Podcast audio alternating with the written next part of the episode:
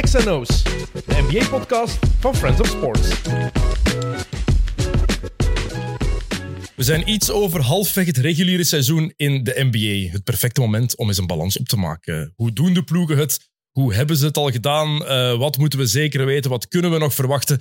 We gaan vandaag kort langs alle 30 ploegen in de NBA gaan. Een mid-season review eigenlijk. En dat ga ik doen met Gilles Meulemans. Gilles, welkom. Dennis. Lang geleden. Ja, bedankt voor de uitnodiging. Lang geleden dat je hier gezeten hebt. Ik zeg, ja, we hebben elkaar nog wel vaker gezien. Maar... Deze week nog, ja. Maar, ja, van, het is daarom. Nee, bedankt. Vanavond gaan we samen naar Luik. Luik Charleroi. De topper. De topper, ja, want het is wel een belangrijke match voor, um, om, om te bepalen wie Elite Gold gaat spelen. Luik zit er op dit moment bij, denk ik. Staan top 5. En uh, Charleroi probeert dat nog, maar het zal moeilijk zijn, denk ik. Ik gun het Charleroi. Ik weet het ja. Ik, heb, ik, heb een... ik vind het fijn als ze in de bekerfinale staan. Het is leuk dat het um, Vlaanderen-Wallonië is, dat. Limburg-Charleroi is. Twee leuke ploegen, want Twee leuke Sam ik vind dat een fantastische coach. Um, Heel leuke- fan. Heel leuke coach om te interviewen, dus dat mag ik vanavond doen. Ehm, altijd eh, een leuke dynamiek. Dus Mag je, je, beste West-Vlaamse Ja. overhalen.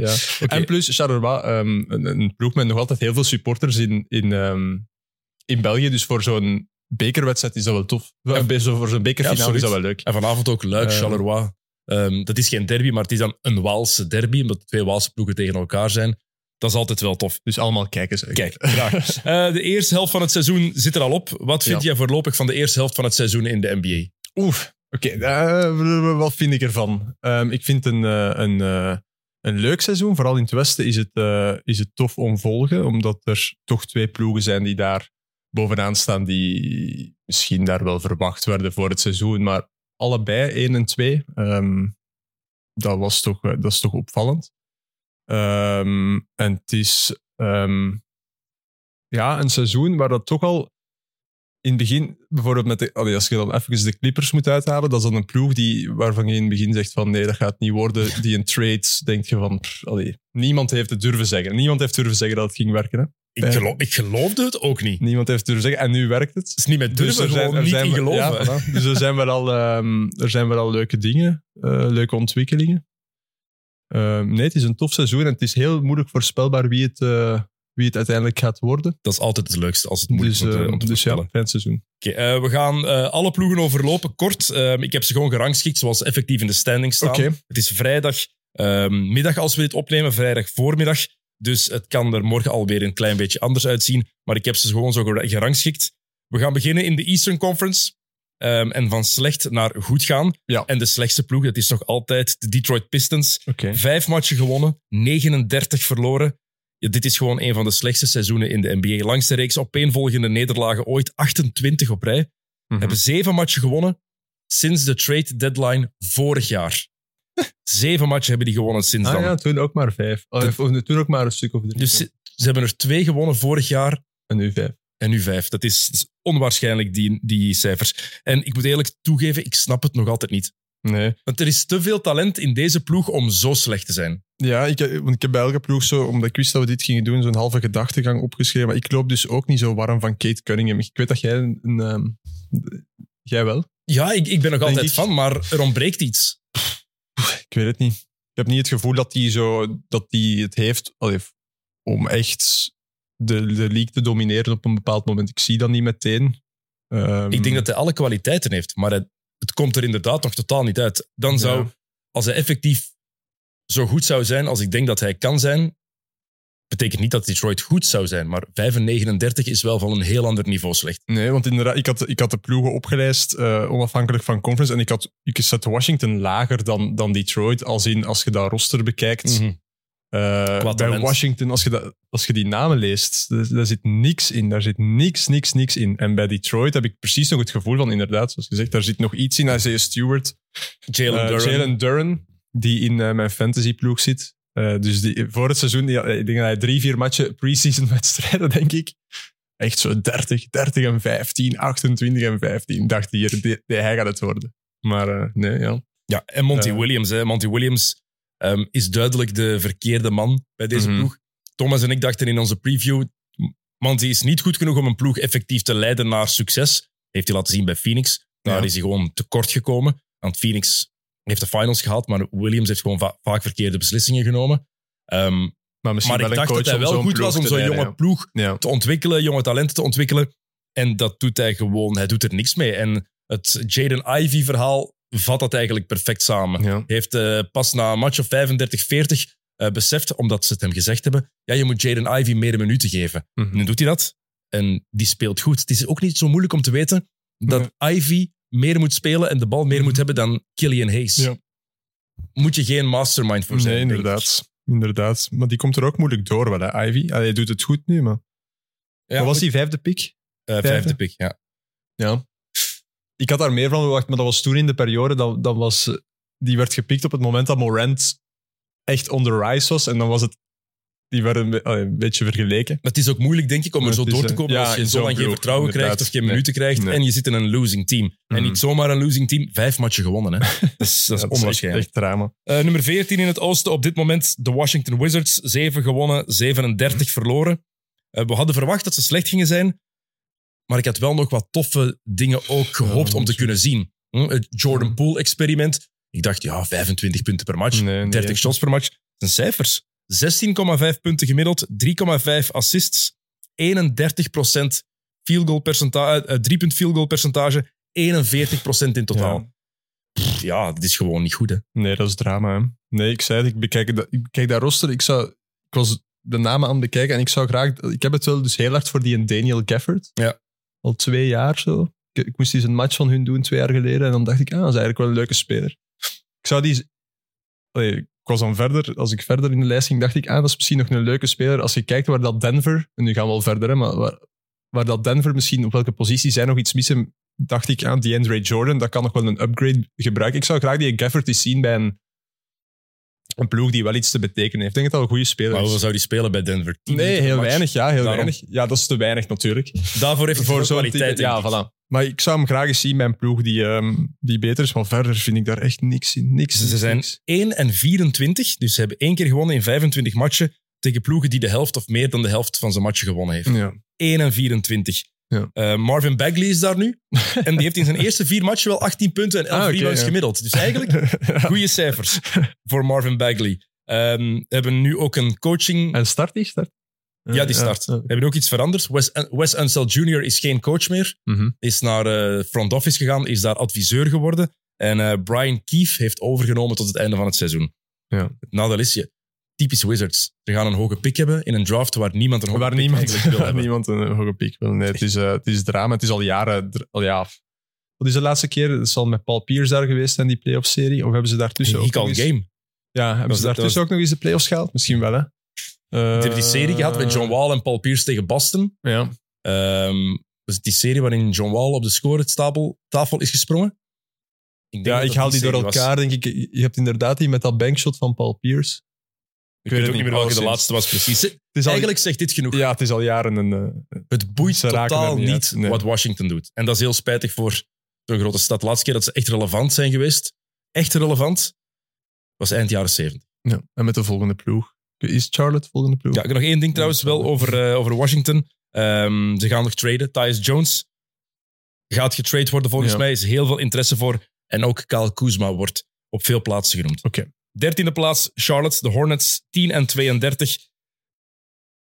Ik heb hier eigenlijk maar vooral één ding over te zeggen. Ze hebben woensdagnacht verloren van Detroit. Ze hebben verloren van Detroit. En ze hebben een oude point guard voor... Ja, oké, ik snap die een trade nu voor hun wel, want ze... Ja. Oh, ja. Maar je kunt blijven rebuilden. Hoe lang, hoe lang zijt je al, Maar lang- al in het niets? Ik weet het niet, maar ze hebben- zijn heel lang zo gewoon middle of the pack geweest. Hè. Die jaren met Kemba Walker, Ja, ze gaan ze- nergens naartoe. Nee. Maar ze staan daar wel gewoon wat, eh, wat, te, wat te doen. Ik heb er zelfs geen juiste woord voor. Je weet niet wat ze aan het doen zijn. Het duurt iets te lang voor LaMelo Ball, vind ik. Zo, ehm Maar zo dan Ball niemands land. is geen winning player, denk ik. Nee, nee, maar ja, dat is een beetje hetzelfde verhaal. Wat kan die doen in een andere ploeg? Maar welke ploeg wil hij? Ja? Ik ben- ben ook aan het denken aan een goede vergelijking wat voor speler LaMelo Ball eigenlijk is. En ik weet het niet. Ik weet het echt niet wat Ja. voor speler dat is. Want die, die gast heeft talent, kan basketten, maar als het erop aankomt, neemt hij zoveel slechte beslissingen. Dat is, Ja. En in defense is nog altijd een, een, een niks. En toch kijk ik er graag naar. Dat is het rare. Ik zie hem Ja, ik, graag ik, spelen. ik vertel altijd hetzelfde verhaal. Ik heb hem zien. Ik heb Brooklyn, Charlotte heb ik hem zien opwarmen. Ik heb Durant zien opwarmen en LaMelo Ball zien opwarmen. En dan wist ik genoeg. Dan, dan zie je gewoon het verschil in spelers. Durant die heeft, Mentaliteit. die zijn opwarming is, ondanks dat hij zo goed is, tot op de vierkante centimeter afgemeten met vijf mensen rond hem die hem voeden en Ja, zeggen ja. van zo en zo en zo en zo. En iedereen weet wat hij doet. En LaMelo Ball die komt in, in Marcelleke eh, dat veld opgelopen, dribbelt zes keer tussen zijn benen, shot drie keer van de middenlijn en een paar, en een paar fadeaway driepunters en gaat terug naar binnen. Voor mij is die Ja. mentaliteit van Terwijl Bal ook heel tekenend. Dus staat vol met tatoeages. Daar heb ik niks op tegen. Ik Nee. ben er zelf fan van. Maar dan zegt hij van ja, ja, ik ben geen fan van tattoos eigenlijk. Ja. Waarom laat je dan volzetten? Vind ik een heel rare redenering als je er zelf geen fan van bent. Ja. Ehm, deze ploeg is gewoon niet competitief. Ik heb ook geen idee hoe ze dat kunnen worden. Hebben jullie Terry Rozier getrade inderdaad voor Kyle Lowry. Gordon Ja. Hayward zou nog getrade kunnen worden. En ook Miles Bridges blijkbaar. ah, ja, voor mij ja. Mogen ze Miles Bridges gewoon uit de league traden, wat die mens allemaal gedaan heeft. Maar daar Ja, gaan we gaan- niet op, eh, te hard op ingaan. Wie gaat die willen? Hè? Zal... Er zijn blijkbaar wel wat teams die daar interesse in hebben. Oké. Nou, waar is de vraag? Eh. Zoals zo vaak bij Charlotte heb ik geen enkel idee ehm, waar ze naartoe gaan. en ook vooral, wat je kunt doen. maar vooral waar ze naartoe willen. Dat weet ik ook niet. Want bij en- veel ploegen weet je, oké, dit is wat ze willen doen. Hoe ze gaan geraken weten we niet, maar ze hebben een idee. Mhm. Bij Charlotte heb ik geen idee wat het plan En is. wie wil daar naartoe? Niemand. Niemand wil daar naartoe. Dat is echt gedoemd om, om dat te blijven. Stephen Curry op zijn 41ste. Ja, Als hij klaar is, dan gaat hij nog een jaartje ja. met het nummer van zijn pa spelen. Ze zullen er vet mee zijn. Ja. ja, Lamelo Ball trouwens heeft nog maar in 21 matchen gespeeld dit seizoen van de 42. Eh. Wel positief over Charlotte, dat wil ik ook wel zeggen. Eh, nog één, eerst één negatief punt. Heeft nog geen enkele keer een match gewonnen met meer dan 10 punten verschil. Charlotte. Ja, de enige ploeg in de NBA. nog geen enkele keer. Ah, Detroit wel al. Ja, Detroit al meerdere keren. Ah ja, oké. En dan Mark Williams en Brandon Miller. ehm, die zien er wel goed uit. Brandon Ja. Miller, nummer 2 overall pick. Laatste vier matchen, 24 punten, 6,5 rebounds, 3 assists. 57% van zijn shots binnengegooid, 45% van achter de driepuntlijn. En als je hem ziet spelen, zoveel Paul George vibes. Had het al gezegd voor de draft, Ja, mijn lievelingsspeler, maar hij beweegt ook zoals Paul Mhm. George. Heel gelijkaardig. Ik heb hem- moet zeggen, ik heb de laatste tijd echt weinig zien spelen, omdat ik niet meer naar Charlotte kijk. Dat is ook te begrijpen. Ja, Ik heb ook hiervoor extra beelden weer opgezocht. ja. dus eh, ik kan er weinig over zeggen, moet ik zeggen. Maar, Nummer 12, de Toronto Raptors. 16 en 28. Het probleem om hier iets deftigs over te kunnen zeggen, is wat er al gebeurd is in Toronto dit seizoen maakt eigenlijk weinig uit, want ze hebben OG Ananobi naar New York Mhm. getrade, Pascal Siakam naar Indiana.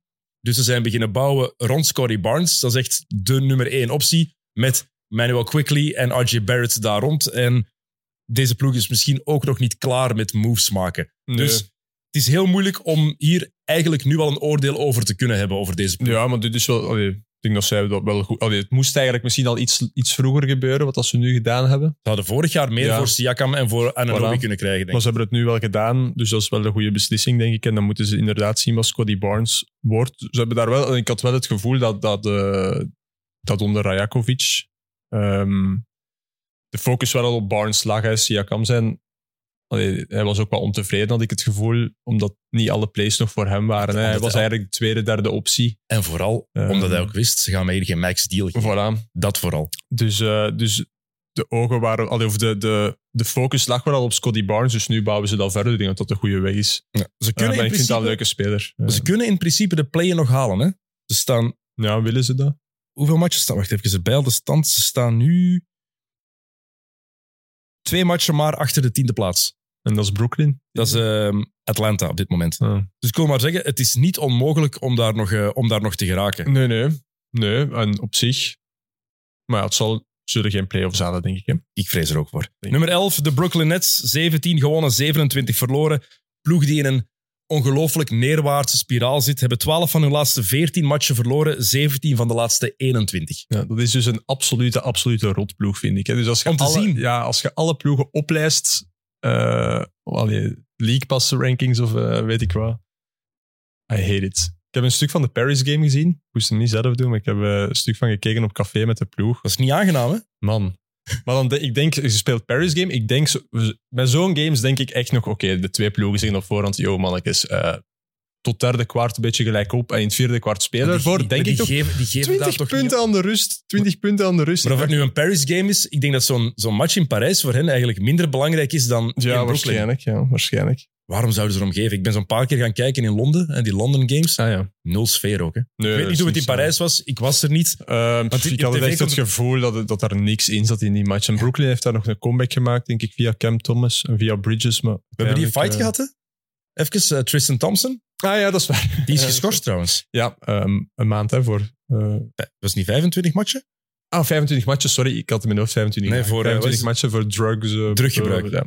En we weten, paffen, dat mag in de NBA. Dus het gaat geen wiet geweest zijn. Nee, voilà. Dus wat heeft die mens gepakt? Wat Ja. heeft hij van de Kardashians gekregen? Eh, Maar ik vind Brooklyn... eh, ja, ik kan daar echt niet naar kijken. de enige toffe dingen daar zijn Michael Bridges. Nog Ja. altijd. Ik ben fan van Michael Bridges. Ik denk dat dat een hele goede nummer 2 kan zijn. Mhm. Geen nummer 1, maar een hele goede nummer 2. Ja. Kan verdedigen, kan zijn punten maken. En is ook iemand die volgens mij zich wil aanpassen om te winnen. Cam Johnson, leuke roleplayer. Geen top 3, top 4 optie. Maar iemand die gewoon heeft een geweldig shot als het erop aankomt. Ja, ik heeft, vond- heeft, heeft de lengte. Ja, ik vond dat hij bij de Suns eigenlijk goed zat. Hè? Ja. Op dat vlak zat hij bij de Suns perfect, omdat, omdat je zegt, die roleplayer daar... Ja. Ja. die had daar perfect zijn, zijn... Ik snap niet dat ze die hebben laten gaan. Allee, of, eh, ja, je moest hem laten gaan voor Durant te gaan Durant. Ja. Maar eh, die had daar echt zijn perfecte rol. En dan ehm, Nick Claxton. Dat zijn eigenlijk Ja. de enige drie spelers die mij wat interesseren. Daar Cam Thomas heb je ook, maar in mijn ogen, Cam Thomas is dat een losing player. ja, die scoort punten, maar voor mij is dat een losing player. Ja. Ze gaan nog wat dingen kunnen krijgen voor Finney Smith als ze hun best doen. Ik had gehoord, misschien terug naar Dallas. Ja, ik heb dat ook ergens horen waaien. Maar da- daar kwam een ha ha ha ha, ha achter. en dit was ik bijna vergeten. Ben Simmons zit daar ja, nog altijd. Hè? ik heb dat vandaag ook gezien. Hij gaat, hij gaat terugkomen hè, ergens. ja, ja, ja. ja, ja, oké, maar Maar dat is toch zoiets, je moet jezelf daaraan aan doen herinneren van, ah ja, Ben Simmons, dat is nog altijd een NBA-speler. speelt nog, ja. heeft dit jaar zes matchen gespeeld. Dus nog eens het bewijs dat alles wat die mens zegt in het offseason, ja dat, dat dat de grootste bullshit ooit is. Die podcast die hij toen met JJ Reddick heeft opgenomen, luisterde die nog eens opnieuw. Wat? Ja, Maar ik weet ook niet zo goed waar ze, waar ze naartoe willen bij Brooklyn. want ze hebben hun eigen picks ook niet. Hè? Ze hebben niet echt een, daar is niet echt een, eh, een, een pad naar succes, heb ik het gevoel. Ze hebben hun eigen picks opgegeven om James Harden binnen te halen, Mhm. maar hebben wel gelu- gelukkig voor hen andere picks, onder andere van Phoenix en van, van Philly, Ja. voor James Harden. Dus ze hebben picks, maar hoeveel gaan die waard zijn? Dat is de vraag. Ja. Nummer 10, de Atlanta Hawks, 18 en 26 op dit moment. Ja, kijk, die stellen opnieuw teleur, maar voor mij is dat totaal geen verrassing. Heel veel mensen geloofden daarin voor het seizoen. Ik voor geen een halve seconde. Dat ene jaar, 2021, waarin ze de conference finals hebben gehaald, was de uitzondering en niet de regel. ja. Ik heb opgeschreven... nope, punt. En dan... ik wil Trey Young wel eens zien als nummer twee. maar waar? Ik weet niet. De enige ploeg waarover ik wil dat wel is... eens zien. Zo, maar wil hij dat zelf? Maar ik, Eh, hij, wil dat niet. zelf volgens mij totaal niet. Nog niet. Misschien wil hij Nee. ooit wel winnen. Want nu is het, denk, nu, het is toch nu wel duidelijk. Oké, als nummer één... eh het was misschien al langer duidelijk, maar ik bedoel, dit is nog eens een... een nu is het echt duidelijk van, oké, Atlanta zal nooit ver raken met Trey Young. De vraag is voor Dus veel mensen, ligt het wel ja. aan Trae Young of niet? In mijn ogen is, is hij een heel groot deel van de reden. Maar wat Ja. daar rond zit, werkt ook niet goed genoeg. De DeJounte Murray trade is duidelijk geen succes Nee, dat gebleken. is niet gelukt, hè? We hebben daar heel niet veel voor opgegeven. En dat was geen goede trade achteraf gezien. Maar ja, ze zoeken daar nu een oplossing voor. Ze willen hem traden. En ze willen er blijkbaar twee first round picks en een starting level player voor. Good luck with that. Ja, dat gaat niet lukken, hè? Daar Met- hoorde ik ook terug naar de, terug naar de Spurs. De Spurs mogen geen enkele van die picks teruggeven. Hè? Hier de twee second round picks en Ah ja, is dat de regel dat je die niet mocht? Jawel, ik vind dat gewoon dat je Ah, niet mag doen. Je mag alles teruggeven. Nee, ja, maar niet doen. dat dat iets... Dat Atlanta iets- gaat de komende jaren volgens mij niet zo goed worden. Dus niet teruggeven. Geef als second round picks en een van die, een van die ze hebben genoeg spelers die ze Ja. kunnen opgeven. Ja, inderdaad. Eh, ja, nee, dat is het niet, hè. Ik vind ook zo... Ah, die spelers die daar... Zo al, inderdaad, alles waar rond Trey Young zit, dat is zo'n soort van grijsheid. Er zijn er twee die ik leuk ploeg. vind. Jalen Johnson, hele ja, leuke die is speler. een goed seizoen aan het spelen. En Onyeka Okongwu. Ja. Big guy, die ik heel graag... Als ik OKC ja, ben, die maakt wel een... Ja, dat is iets voor OKC. een paar first round picks voor Onyeka Okongwu binnen te halen en naast Chet te zetten. Ja, dan, ik denk dan niet dat je Atlanta het gaat doen. Maar OKC heeft 500.000 picks. Ja, dus een why not? Ja. Waarom niet? Lijkt mij een hele goede optie. Ja. Eh, en Trey Young, wel eerlijk zeggen, objectief gezien, zijn stats in aanval zijn waanzinnig. ja, altijd. Hè. Shotpercentage niet goed, maar ik snap nog altijd niet hoe je rond hem moet bouwen. Ik zie het niet voor mij. Zeker niet Ja, in is- Atlanta. Dat defensieve aspect blijft altijd een probleem. Hè. En het erge is dat hij Ehm. dit jaar een beetje zijn best aan het doen is. En daar, dan hebben ze dat... Want ja, uiteindelijk zou je kunnen denken, je zet er die John T. Murray naast, Ja. Waar dat er werd over gedacht van ja, die kan wel echt verdedigen. Dat is dan een goede match daarnaast, maar dat blijkt dan toch ook zo niet te zijn. Dus wat is het dan wel? Murray's defense is ook niet wat geweest is Nee. eh, voor zijn Nee. blessure vooral. Nee. Eh, nummer 9 in het oosten, de Chicago Bulls. 11 gewonnen, 25 verloren. verloren.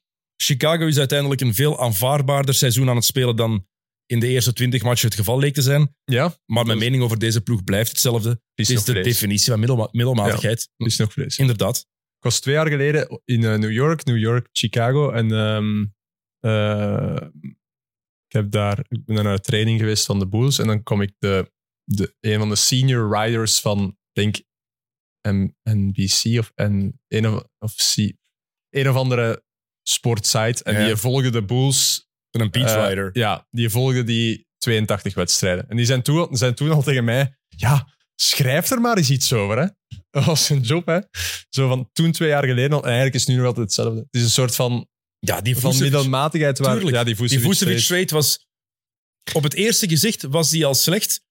Het is een beetje het tegenovergestelde als wat ik vond van de James Harden trade. Want daar voorlopig wordt mijn ongelijk bewezen. Ja. Bij Nikola Vucevic was het vanaf dag één duidelijk. Ja, kijk, daar, daar schiet Chicago niks mee op. Orlando heeft die trade Ja, fantastisch gewonnen. dat is Wagner zeker, hè, dat daar is uitgekomen. Onder andere van ja, de- van Wendell de Carter Jr. was er ja. ook bij. Hè? Ja. Ehm, Nee, de Bulls... eh, ja, Levine gaat het nu eindelijk gebeuren, want goeie vraag. hoe lang zijn ze er nu al over bezig? Hebben wel eh, zes van hun laatste tien matchen gewonnen. Ja, zonder hem, hè. Of is Kobe White, hij is terug. Ja, Kobe is- White, boven water gekomen. Hè? Eh, Ja. De verrassing, de ontdekking. Laatste tien matchen van Kobe White, 23 punten, 6 rebounds, 6 assists en per match en 48% van achter de driepuntlijn. Kobe White, die is wel leuk om te zien. Ja, Ook, werd ook tijd dat hij iets liet zien, maar ja, voor zijn carrière ontdekking. is zichzelf wel even terug in de markt aan het zetten, zo, wie weet, als, En ook- als tweede guard. ja, en ook heeft een, een redelijk goedkope contractverlenging getekend. Ah, ja. Dus voor Chicago een goede zaak. Maar wat je zegt, het gaat daar vooral over tradegeruchten. Wat gaat er gebeuren met Rosen? wat gaat er gebeuren met Levine?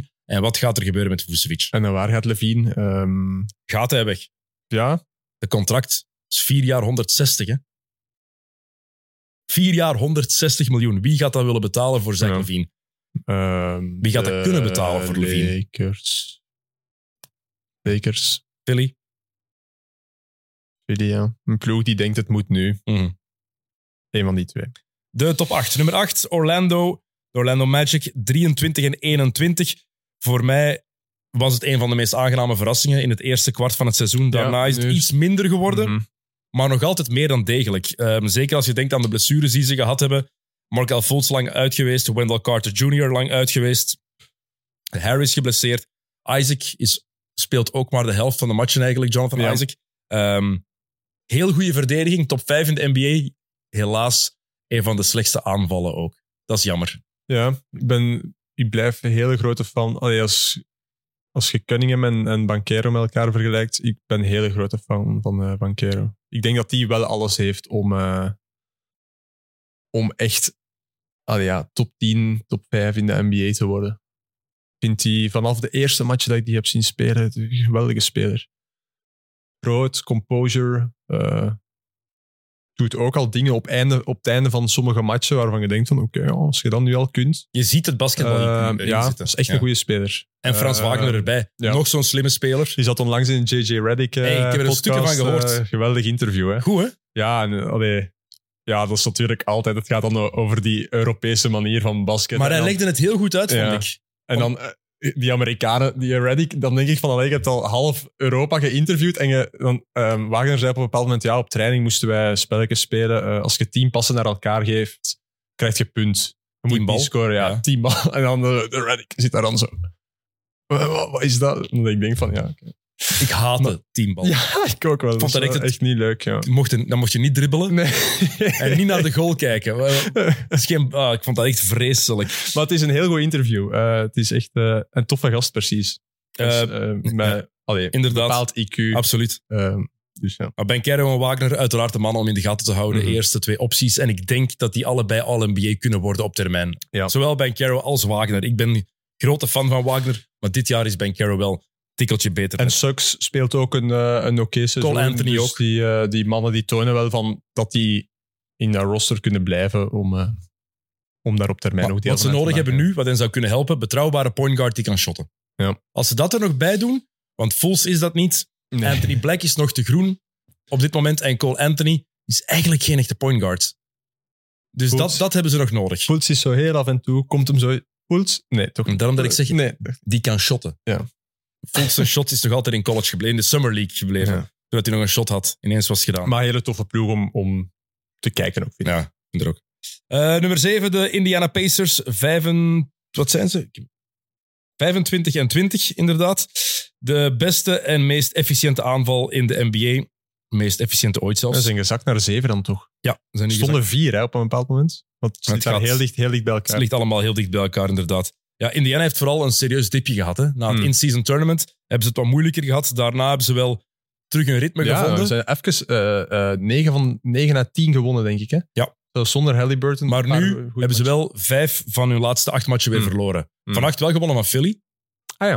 Ze hebben de. Sixers verslagen. Ja. En ik dacht, eh, want Rick Samai zit daar in Indiana. Ah, heeft hij die match eh, Hij gezien? die, hij heeft tegen Ah. Denver gezien en nu tegen Philly, want hij stuurde vannacht opnieuw een exploot van Embiid. Ik dacht, ja, als er een ploeg is waar Embiid nog eens voor 70 kan gaan, dan is het tegen Indiana, no Ja. defense, maar had er maar 31. Ah ja, oké. Dus, en ze hebben gewonnen zonder Halliburton, Amai. want die is nog altijd geblesseerd. Ja. Maar ook hier is het eigenlijk moeilijk om, om een, een nieuw oordeel over te hebben, omdat ze hebben voor Siakam getrade. Ze, gaan, ze hebben nog niet echt gezien hoe Halliburton en Siakam, hoe dat samen gaat werken. Als ik daarover nadenk, denk ik match made in heaven. Maar ze willen ook nog een oplossing zoeken voor Buddy Hield en voor Obi Toppin. Die mogen ook weg. Maar Dus ik- Hield eh, het- want eh, die had contractverlengingen. Allee, of er waren al gesprekken lopende, maar dat, dat lukt toch niet helemaal. Hè? Dus die Dus die trades, gaat vertrekken. be- over Indiana is het heel moeilijk om te zeggen hoe die er over... Wanneer is de trade deadline? Donderdag in Eh. Super Bowl week. Dus volgende week donderdag Ah ja, is de trade deadline. Dus het is heel moeilijk om te zeggen hoe die ploeg er volgende week vrijdag gaat uitzien. Binnen minder dan een week al. Of is het donderdag daarna? Over een week of over twee weken? Kan. Ja. Een donder, er zijn twee weken tussen Ja. De Conference Championships en de Super Bowl. Dus het is daarom, het is één van de twee donderdagen. NFL.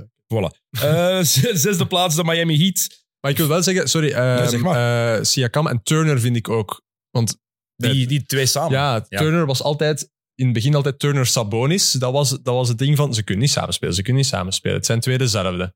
Nu krijgt hem eindelijk eens iemand die wel complementair is met hem. Die niet rug naar de ring wil spelen. Die, dus ik denk dat dat ook. Maar terwijl Miles Turner eigenlijk vaak zien. op zijn shot wel Ja. teert. Dus zo Sabonis... Ik, ik snap wat je wil zeggen. en Nee, dat was inderdaad wat er gezegd werd. Maar ik denk dat die twee beter samen konden spelen Dan dat er. Ja, dan er geschreven werd. Mhm. Maar Maar ik vind dit wel een betere combinatie als je naar het. helemaal mee eens. Nummer 6, de Miami Heat. 24 gewonnen, 21 verloren. Ja, Miami heeft voor een gigantische upgrade gezorgd door eh Kyle Lowry in te ruilen voor Tyler... trade, eh, en voor Terry Dat Rozier. is weer echt, dat is weer echt zo in, de, in, niet in de marge, want oké, er is wel wat over gezegd, maar ja, maar het is geen kleine upgrade, hè? nee. dat Het is een geweldig- gigantische ja, ja, dus upgrade. dat is- We hebben wel een kroket gekregen vannacht, denk ik. Oh, tegen wie was het? Tegen Boston, hè? Ah, tegen Boston. Tegen ja. Boston met 30 punten Ja. in eigen huis verloren. Ja, ja, ja. En 140 punten tegen. Mhm. Lowry speelde 28 minuten per match, scoorde 8 punten, gaf 4 assists en scoorde 42,6% van zijn shots. Nu krijgen ze Terry Rozier, iemand die 23 punten per match scoorde voorlopig, 6,6 assists Hey, per match en eh 46% van zijn shots binnengooit. Dit is een geweldige trade voor de Heat en in mijn ogen één waar de rest van de NBA heel bang voor moet zijn als Rozier een beetje ja. gerodeerd is geraakt binnen die Heat culture. Ja, en dat is ook zo'n speler, Rozier, die, die je echt wel kunt gebruiken in de playoffs. Hè. En als je nu ziet, was eh, zesde, hè, staan ze. Ja, Dat betekent dus, allee, op dit moment, als eh, Philly en, en Milwaukee all the way willen gaan, is het, wil- betekent dat dus... Wacht, nu moet ik even denken. Ah, nee, dat is niet waar. Jawel, 6 tegen 3. Nee, ze staan nu officieel ja, eh, na vannacht, want ik heb het Ja. gisteren voorbereid natuurlijk ook, ehm, staat Miami nu zevende. Ah, wel, dus pak, du- pak dus dat die 7 of 6 eindigen. Dat betekent dus dat, dat Miami of eh, dat Philly of Milwaukee voorbij Miami moet, dan voorbij Philly of Milwaukee en dan voorbij Boston. Begin er maar eens aan. hè. Dat, Ja. Zijn, dat zijn zware play-offs. Maar hè. dit is zo'n ploeg die je gewoon Die niet wil tegenkomen. tegenkomen. Totaal niet. Dus eh, dat is eigenlijk hetzelfde verhaal als vorig jaar. Hè. Absoluut. Exact hetzelfde. Jimmy Butler nog, wel nog maar in 30 matchen gespeeld van de 45. Ja, maar dat komt wel weer met de play-offs zeker. Het enige wat telt is dat hij begin april eigenlijk fit is. Hè. Dat is het enige wat uitmaakt. En wat is er nog wat ik opgeschreven? Bam is fantastisch. Ja, Ik vind Bam Adebayo fantastisch spelen. ik had het Tijl horen zeggen ehm, in de vorige. Ja. Dat hij zei van, eh, ja jongens, eh Adebayo niet onderschatten, want het is aan beide kanten van het terrein. En ik, was, ik, was nu eens, eh, ik heb er zo wat meer op gelet. Het is echt, ja. Oh ja, En dan Jaime goede Jr., hè. speler. Ja. triple G. Het is nu al een vaste waarde bij, bij Miami. Mhm. Nummer 5 in de Eastern Conference, de Cleveland Cavaliers. 26 gewonnen, 16 verloren.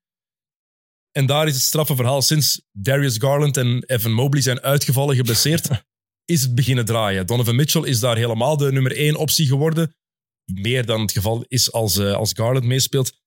En ineens werkt dat. En vooral het opvallende, die defense is beter geworden. En dat begrijp ik niet. Zonder Mobley is die defense ineens veel sterker Ja. en veel stabieler.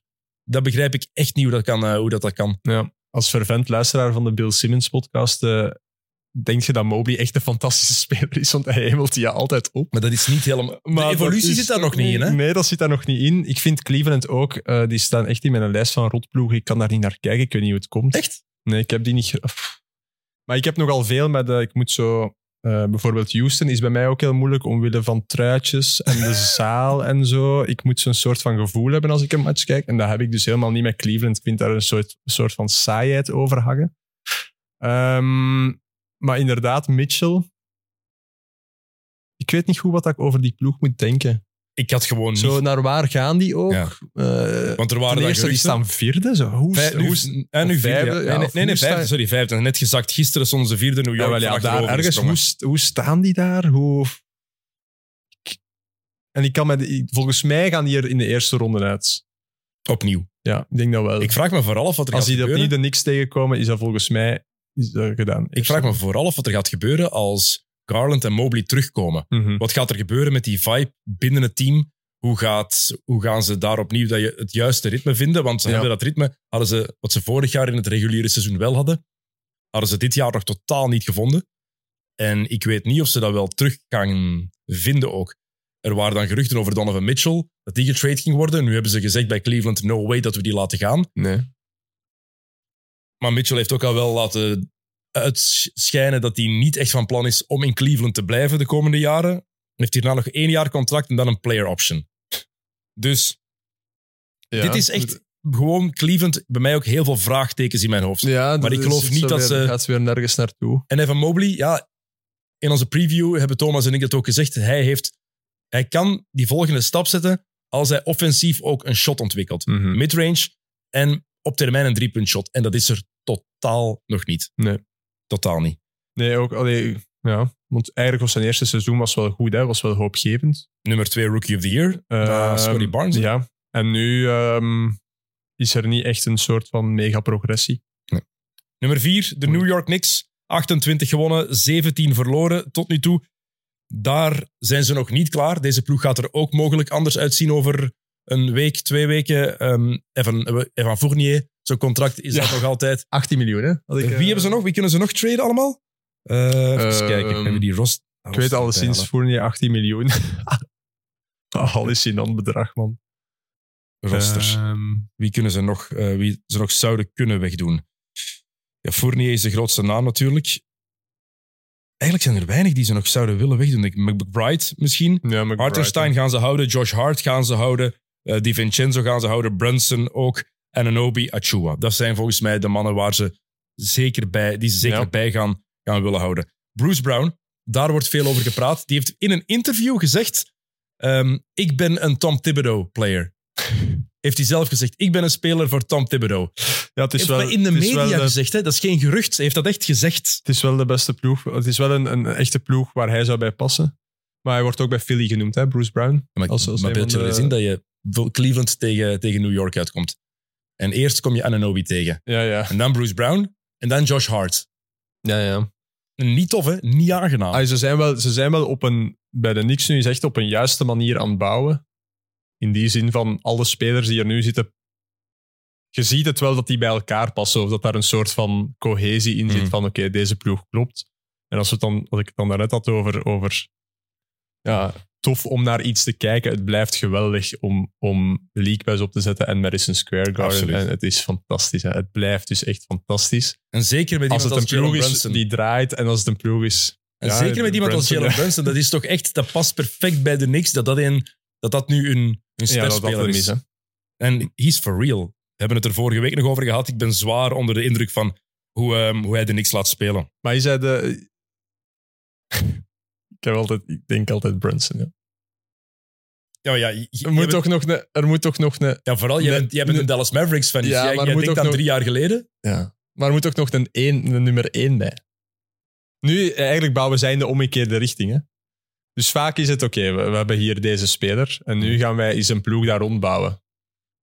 Maar, maar als je dus echt naar die aller, allerhoogste, het allerhoogste wilt en wilt meedoen voor een titel, dan kan het toch niet met Brunson. Als nummer één optie. Ja, Ik denk het ook niet. en wel, dus, dan Ik het- denk dus, niet dan dat moet ze- het, dus dan moet het toch nu om. Snap je dan? Op een bepaald moment gaan ze dan moeten zeggen: Oké, en wat nu? Dus ik vind het fantastisch hè, wat dat er nu gebeurt Ja. bij de Knicks. Ik vind het dus geweldig om naar te kijken. Ik vind het echt tof. Ik vind het goed voor de NBA. Maar dan denk ik van, op een bepaald moment moet je gaan zeggen van, ja, oké, en wie nu? En dan moet je weer iets van wat dat je nu hebt opgebouwd, moet je daaraan gaan knabbelen om een absolute topper te krijgen. Dus ze bouwen eigenlijk in de omgekeerde richting. En dat gaat op een bepaald moment, denk ik, voor een probleem zorgen. Uh, Julius Randle. bon. Ja, ja, dat is dus... Goede cijfers. Ja, maar die moet weg. hè. als, het op de play, als het erop aankomt, de belangrijke momenten, heb ik 0,0 Nee, vertrouwen in Julius Randle. al, al over drie andere spelers vandaag hebt gezegd, dat is geen winning player. Hè? Nee, dat heeft hij gewoon bewezen de afgelopen jaren. Want, En het is jammer, want als die, als die goed speelt, is die fantastisch. Niels zei het vorige week ook nog. Het is die mentaliteit vaak. Hij laat zo met momenten, de helft van de tijd laat hij zijn hoofd hangen en gaat hier niet meer voor en laat hij zijn ploeg eigenlijk gewoon in de steek. Als het voor hem alleen even niet meer lukt, dan gaat hij ook niet verdedigen en dan ontregelt hij heel de boel. En ik vind het raar dat Tom Thibodeau hem vaak nog zo laat spelen eigenlijk, want dat is het tegenovergestelde van wat Thibodeau in zijn ploeg wil. En hij is ook niet zo geliefd bij het publiek. Hè? Hij heeft er zelf voor gezorgd de afgelopen jaren. Ja, ja. Het is een haat-liefde ja. verhouding. Want ik, zei on- ik sprak onlangs er ook over met Leendert, eh, die hier af en toe ook ziet, een grote niks van. En die, ja, die zeggen dat ook. Hè, zo, de enige die daar eigenlijk weg moet, die ik niet in die ploeg wil, is Randall. Gewoon, allee, bol af. Zo. We zijn er niks mee. Nee. Dus, eh, voilà. maar tof, niks eigenlijk echt tof. En die, die LG en Anobi trade is Ja. een groot succes. Sinds ehm, hij erbij is gekomen, zijn ze nog een niveau gestegen. Past er perfect. Alles hè. past gewoon beter. En vannacht hebben ze Denver een pak slaag gegeven. Ja, In Madison ik heb er nog niks van gezien, maar ik heb 40 wel de score gezien. Ja. Poeh, waanzin. De top drie in de Eastern Conference. Yes. Nummer drie, de Philadelphia 76ers. 29 gewonnen, 14 verloren. Ja, ze hebben James Harden verloren aan het begin van het seizoen, Mhm. maar ze hebben chemistry gewonnen. Ja. Dat is wel duidelijk, denk ik. Hebben met Nick Nurse een coach die hen goed en veel beter doen spelen dan, eh, doet spelen dan eh, Doc Rivers deed. Ze hebben de meest dominante speler van dit seizoen in Joel Embiid. Goh, man. Hebben Tyrese Maxey als een legit number two. Hebben met Tobias Harris nu een goede nummer drie, die misschien een goede nummer vier zou kunnen zijn als ze nog iets gaan doen. Alles wat daar rond is, daar heb ik nog wel wat vragen bij. Maar Batum, vraagteken. Ja, Batum, nee, hè. Sorry, met Batum op de vier gaat je geen kampioen Nee. spelen. Hè? Maar Dus hebben moet heel. We hebben echt ruimte om trades te doen. Ja, ja, ja. Kunnen we eigenlijk twee deftige trades doen. En dan de namen die vaak de ronde doen zijn Bruce Caruso. Brown. Ja, nog meer. Alex Caruso zie ik daar perfect passen. Bruce Brown is een optie. DeMar DeRozan. Levine Eh, wordt ook genoemd. Le Levine, ah, ja, maar ik- Ah, wordt genoemd. ja, absoluut. En eh, Bojan Bogdanovic Ah, ja. van Detroit. Allemaal mannen die daar goed zouden passen. Als ik Philly supporter ben, denk ik, geef mij Caruso en Bogdanovic. Ja, Bogdanovic kan nog wel... Want ze hebben nog wat... Ze hebben inderdaad wel nog wat extra punten nodig, zo ergens. Dat is heel cliché om te zeggen, maar ze hebben nog ergens een derde speler nodig die, die Bogdanovic, die kan wel 20 à 25 punten maken Die in een match zonder problemen. Die misschien iets betrouwbaarder is dan. Tobias dan Harris. Tobias Harris. Ja. Je van, want bij Tobias Harris weet je, je krijgt 17 punten per match. En that's Mhm. it. Maar je Ja. gaat nooit die uitschieter hebben. Nee, dat kan Bogdanovic wel. Eh, ja, die 70 punten van een beat vond ik echt waanzinnig gewoon. Waanzinnig. Daar kan ik blijven naar kijken. Naar dat. Zo Je gemakkelijk. zet voor of tegen een beat, want bij ons in de ploeg, ehm nou, daar wordt dan zo wel wat over gesproken. Ja. Zo, sommigen zijn echt niet zo voor een beat.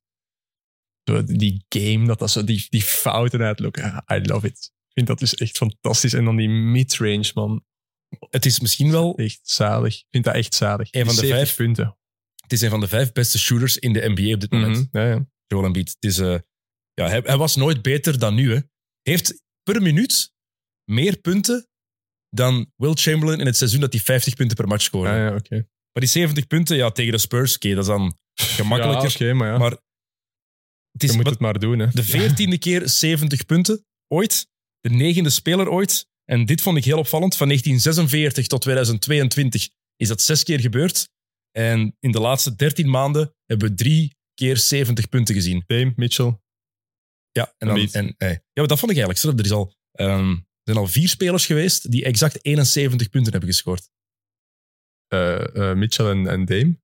Eh, en Booker, denk ik ook. Ah, Booker. En- Was dat ook niet 70? Ah, nee, En 71. David Robinson, volgens mij ook. Dat die, Oké. Maar het is alleszins vier keer 71. En een beetje 70. ja. Wel één ding. Niet iedereen die 60 of 70 punten scoort, moet die een foto met Will Chamberlain, Will Chamberlain nadoen. Met het bladje met de punten op. Stop daarmee. Ik ben er echt scheitenbeu gezien. Iedereen, nee, Ja, doe dat als je 100 punten scoort. Dan mag je dat doen. Dat kan. 100. Gaat het gebeuren? ooit? Natuurlijk niet. Ah, kijk, het probleem met deze ploeg is gewoon nu, om daar effectief iets over te voorspellen, ehm, je durft die nog niet vertrouwen als het erop aankomt. Maar met één goede zet kunnen, gaan, kunnen ze wel eh, kunnen ze er dichtbij zijn. Maar ik durf ze niet vertrouwen en Joel Embiid heeft het nog nooit laten zien in de playoffs. Nee. We hebben altijd kritiek gehad op James Harden vorig jaar en terecht. Op Ben Simmons daarvoor en terecht. Maar Joel Embiid heeft het ook niet gedaan. Hè? Tegen Toronto heeft hij het niet gedaan. Tegen Atlanta, het jaar waarin we allemaal klagen over Ben Simmons, heeft hij het ook niet gedaan. Nee. Vorig jaar tegen Boston, ondanks die vroege blessure, op het einde was hij erbij, heeft hij het ook niet gedaan. En dat is wel iets wat je in je achterhoofd moet houden. Ja, je speelt fantastisch. Het is wel tijd om het te laten zien nu. Hij Mhm. moet nu wel bewijzen dat hij effectief de dominantste speler is in de NBA. Ik denk dus, eh, ik was er even over aan het denken nu dat je aan het werd, dat misschien wel vanuit zijn positie. Je hebt natuurlijk, hij is niet het type Jokic, hè, dus, dus oké, je kunt wel zeggen, ja, Jokic doet het wel, maar oké, er zijn totaal twee verschillende Ja. types. Vanuit zijn positie is het misschien wel moeilijk om zo. eh, in de playoffs wordt, wordt alles. allee, eh, worden er geen 140 punten meer gemaakt in principe, dus wordt, gaat alles wat dichter bij elkaar. En dan lijkt het mij wel niet zo makkelijk om vanuit een positie van een beat, vanuit die, vanuit die bewegingen in crunchtime je ploeg over de streep te trekken. Omdat je toch vooral zo die twee punten hebt. Oké, hij kan een drie punter shotten. Maar met, met, maar met Lijkt me niet zo makkelijk. Ja, ik ben het daar niet mee eens, omdat hij, hij shot bijna 90% van zijn vrijworpen binnen. Ja, ja, oké. Get to the line. ze gaan halen. Vier hem. Geef hem de bal. Doe het. In de playoffs Neem over. Misschien, misschien wel meer. Maakt niet uit, hè. Ja, maar ik snap het. Hè. Dus het, ik vind ook dat, hem dat hij zou dat moeten doen. Maar ik denk dat het... Omdat ik denk dat je je als ploeg daar heel makkelijk... Als, als, eh, als verdedigende ploeg kun je daar heel makkelijk op richten, denk ik. Op Als dat iemand- niveau. Als iemand zo dominant is. Ja, maar dus hij is nog niet geweest. Hè. Nee, inderdaad. Ah, wel, dus ik, Als iemand, ik ga het anders zeggen. Ja. Als iemand zo dominant kan zijn, Ja. verwacht ik daar meer van. Ja. Maar Shaq werd het ook verwacht, hè. Shaq Mhm. heeft het ook gedaan uiteindelijk. En Ja. Embiid is, zou onze Shaq, onze, allez, onze Shaq, mhm. de Shaq van deze generatie moeten zijn. Mhm. er is, onze Shaq is effectief Shaq. Ja. Eh, Nummer 2 in het oosten, de Milwaukee Bucks. 31 gewonnen, 13 verloren. Daar is het nu de grote vraag. Nee, Gaan ze, het beter doen, gaan ze het beter doen met een andere coach? Adrian Griffin ontslagen. Ondanks die tweede plaats, vervangen door Doc Rivers. Heel veel discussie over. Ik begrijp dat ontslag compleet. Mhm. Volledig. Dat record 31 en 13, tweede plaats, dat verdoezelde heel veel van hoe Milwaukee aan het spelen was. Het was duidelijk dat hij de ploeg niet liet spelen Nee. zoals ze zouden kunnen spelen. Er zit meer in die ploeg dan daaruit is gekomen. En wat je wist, dat voelde je gewoon. In de playoffs zouden ze nergens naartoe zijn gegaan. Nee. Dus, een- dus wel een, een beslissing van Janis. Hè? Het bestuur is blijkbaar al twee weken lang naar de trainingen komen kijken. Om te zien hoe hij die ploeg nog onder controle had. En dat zou blijkbaar ook Maar meegespeeld hebben. niet speler, player-driven geweest zijn? Ik had het gevoel, als ik dat- dus, eh, dus hij is ontslagen geweest, dan is er een persconferentie na de wedstrijd Mhm. geweest met Janis van 14 minuten. En eh, ja, oké, de eerste vragen gaan meteen over Griffin. En zijn antwoord daar is, ja, het is natuurlijk jammer, bla bla bla. Maar We kwamen de goed manier, overeen. de manier dat hij antwoordt, vind ik het heel duidelijk dat het, dat het echt een keuze was die 100% gesteund was door Janis. Denk ik. Terwijl hij degene is die hem wilde binnenbrengen. Want Nick Nurse was een optie. En Janis wilde Nick Nurse blijkbaar absoluut niet dat hun gesprek Ah. niet goed was geweest. Oké. Domme beslissing geweest, want ik denk dat Nurse daar perfect voor was Ja. geweest. Wat mij vooral, want het interview, eh, die persconferentie stak me niet echt tegen, maar wel heb je gezien hoe Milwaukee de dag na het ontslag op het veld is gekomen. Ja, zo in een soort van Polonaise-achtig Al iets, danst eh. het met de Ja, hele ploeg. Heel raar. Poeh, dat is wel een Ja. heel groot disrespect in mijn ogen voor, Voilà. voor Griffin. Dus het was wel duidelijk... allee, het was wel nodig, denk ik. En de spelers stonden er ook niet meer achter dan op die manier. Daarom. Ondanks dus 30 en 13 inderdaad. Allee, Je moet het maar doen. Hè. Maar maar het is wel een goede beslissing, denk ik, inderdaad. Om, ja, het is een harde beslissing, maar Het het is is, ook niet de eerste keer, hè? Het is wel, Janis moeten we nu een coachkiller noemen. Want Boerenholzer, die heeft hij ook onder de bus Mhm. gegooid. Toen ze eruit lagen tegen. Wie was tegen Miami? Ja. Vorig jaar in de playoffs. Dan nu dit.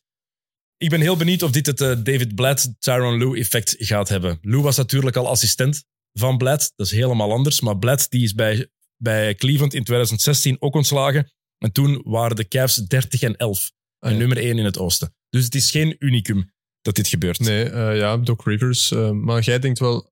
Of ik zag precies u al waar reageren. Zo. Dat, Doc- jij ziet dat wel. Het is een upgrade natuurlijk. Dat is het. Ja. het. Ik zeg niet dat het gaat werken, want ik heb heel veel twijfels bij Doc in de playoffs. Maar het is beter dan Griffin. Ja, en die kan wel een ploeg, eh, die kan wel een ploeg samen krijgen. Zo, hè. Dat, dat is wel een kwaliteit Dat is van hem. vooral. En zoveel Ehm, coaches die vrij zijn, zie ik het niet beter doen. Dat heeft, speelt ook een rol.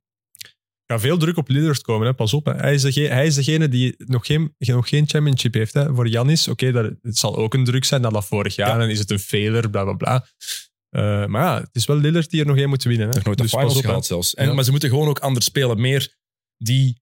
Ik hoop voor Doc Rivers dat hij zich kan aanpassen. Hij heeft al laten zien dat hij het vaak ook niet doet, maar meer pick-and-roll, Janis Dame, hebben ze nodig. Speel meer met die dribble handoff. Dat tweemansspel tussen die twee, dat moet veel meer gebruikt en ontwikkeld worden. Ehm, ik weet niet hoe moeilijk het is om Janis daarvan te overtuigen, maar als je dat kan unlocken, dan krijgen we een heel andere Milwaukee te zien. Maar ja, natuurlijk de vraag, Doc Rivers in de playoffs. 32 close-out games verloren, zeven series verloren waarin ploeg 3-2 3-1. voor stond, Ja. 10 game sevens verloren. Hmm. Dus ja, Lillard All-Star, starter. starter, ja. Niet, niet, niet terecht. Eh, nummer 1 in het oosten, de Boston Celtics. 35 gewonnen, 10 verloren. Beste ploeg eigenlijk in de NBA, de meest constante. Hebben een geweldige eerste zes. Daarna is het wat moeilijker. Ja. Scoren gemiddeld 10 punten meer dan hun tegenstanders. Op 1 na beste aanval, op 1 na beste defense. En dat ondanks hun coach Joe Mazzola. Want hij heeft nu het hele seizoen al gekregen. Het is, hij is niet goed genoeg. Hij is echt niet goed genoeg. Als je kijkt wat de- deze ploeg doet op het einde van close games, dan, dan zie je dat het gewoon niet goed genoeg is. Die spelen v- 43, 44 minuten mooi basketbal, vloeiend basketbal. En dan gaan ze naar ISO-play en slechte driepuntshots. En dan wordt Porzingis niet deftig meer gebruikt. En dan verandert dat team. Hmm. En de spelers, ja, dat, dat is hun verantwoordelijkheid ergens ook. Maar het is vooral de coach die moet zeggen: nee, we gaan blijven spelen zoals we spelen. Verandert dat. En ik had heel graag willen zien wat Ime Udoka nog had gedaan met dit team. Ja. En als dat niet verandert, wat dat gezegd, dat is hetzelfde als wat ik daarnet zei over de playoffs, dat, het, eh, allee, ja, dat de playoffs ander basketbal is. Als dat niet verandert en als het in de playoffs allemaal twee, twee tikken trager gaat en ze blijven dat soort basketbal spelen zoals ze op het einde spelen van die wedstrijd, dan hebben ze een probleem. Dan hebben ze inderdaad. Want dan eh, gaan ze geen wedstrijden kunnen winnen op het einde. Dus Ja. het is, eh, ze moeten het spel inderdaad houden wa- wat ze nu spelen. En dat is niet makkelijk als de defense eh 5, cent- 5%, 10% steviger wordt, om dat dan nog te blijven doen. Maar ze spelen, allee, ja, ze zijn geweldig om te kijken. Ik ga ehm, in april naar Boston, Ja, drie wedstrijden kijken. Nice.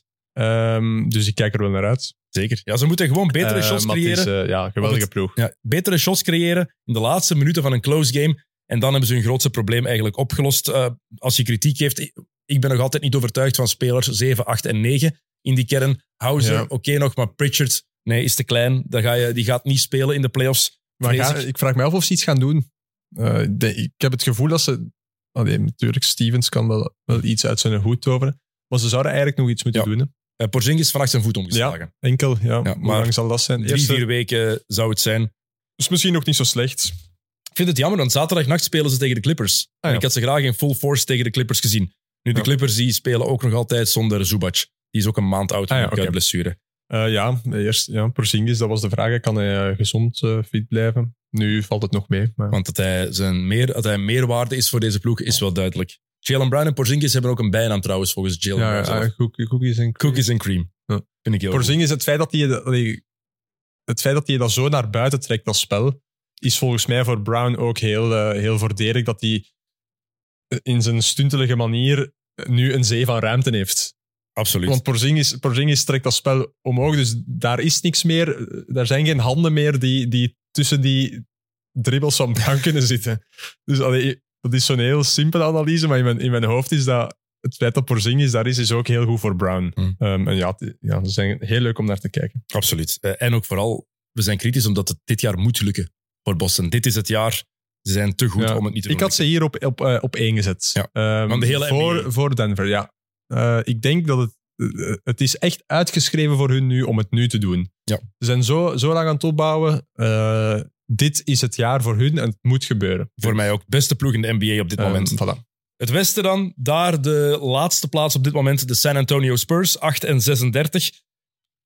Ik ben nog altijd fan van Devin Vassell, maar eigenlijk is het enige leuke aan deze ploeg gewoon Victor Wembanyama. Ja. Om te zien wat hij kan doen. Hij Ja. delivered. Ehm, zeker sinds hij eh, geen Rookie of the Month is geweest in het Westen en heeft gezegd vanaf nu is het business. Het is business. Alleen, ik snap nog altijd niet wat ze met Wemby aan het doen zijn bij Sa- San Antonio. Ze Nee. omringen hem niet goed. Popovic is op een rare manier aan het coachen. Ik vind dat echt heel vreemd. Hij zegt ook, ja, ik werk vooral aan de fundamentals met die mannen. De oudere generatie, die hadden die fundamentals al veel meer. Zij hebben die niet. Oef, ja, dat vond ik heel, heel raar. Zegt ook heel veel.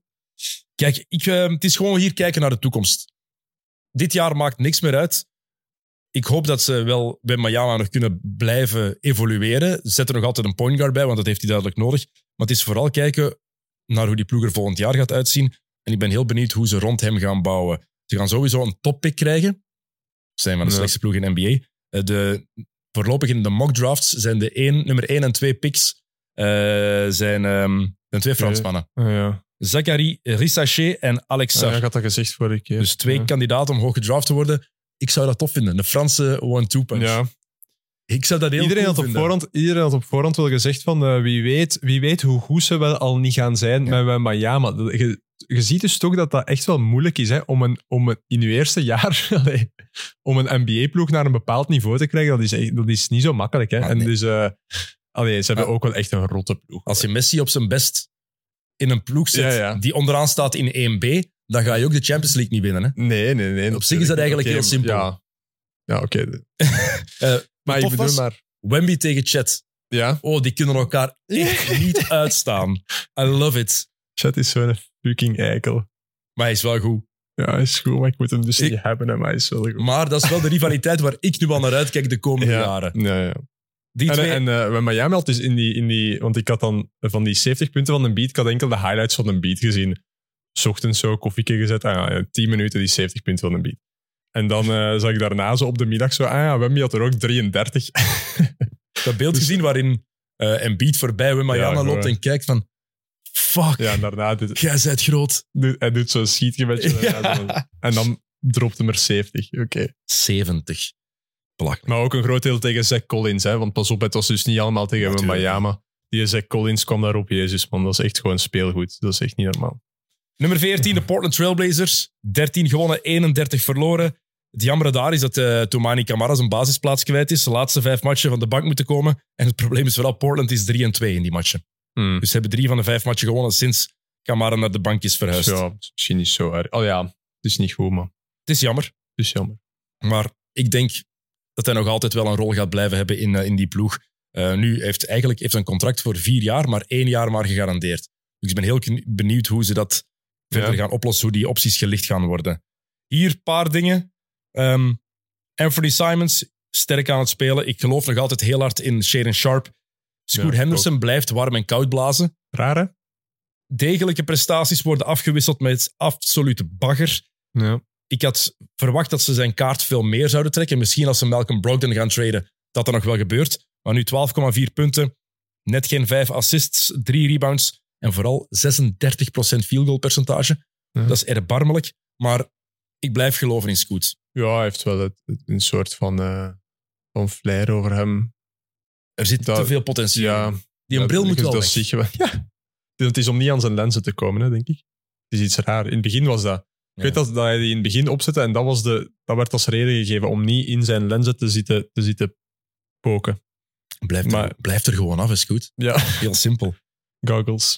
En dan DeAndre Ayton. Ik schaam mij in plaats van DeAndre Ayton. Wat heeft hij gezegd? Ik heb niks te bewijzen in deze competitie in de NBA. Ik ben een max-player en ik zal een max-player blijven. Een max-player met 12,7 punten per match, 10,5 rebounds, 1,6 assists en 0,7 blocks per match. Kijk, ehm, hij zal nooit meer een max-contract krijgen Nee. na dit. Het is, ik, ik hoop dat ook oprecht als je zoiets ignorant en dom zegt, als je letterlijk... Je hebt nog niks bewezen, dus hoezo heb je niks meer te bewijzen? Nee, nee. Echt. Hij trekt die ploeg ook niet naar een hoger niveau. Oh ja, dat is ook moeilijk bij zo'n ploeg natuurlijk. Want het is een ploeg die wil verliezen. maar- Number, number one draft Ja. pick over Luka Doncic. Ja. dan zou je misschien wel meer mogen verwachten. Dus fuck off, eh DeAndre Ayton. Goed, we mogen nog eens iets weggeven. Ah. Opnieuw. Ik, ik heb nog nooit zoveel giveaways gehad, denk ik, als dit Ja, jaar. Bijna elke aflevering. En wat mogen we weggeven? Dit geweldige shirt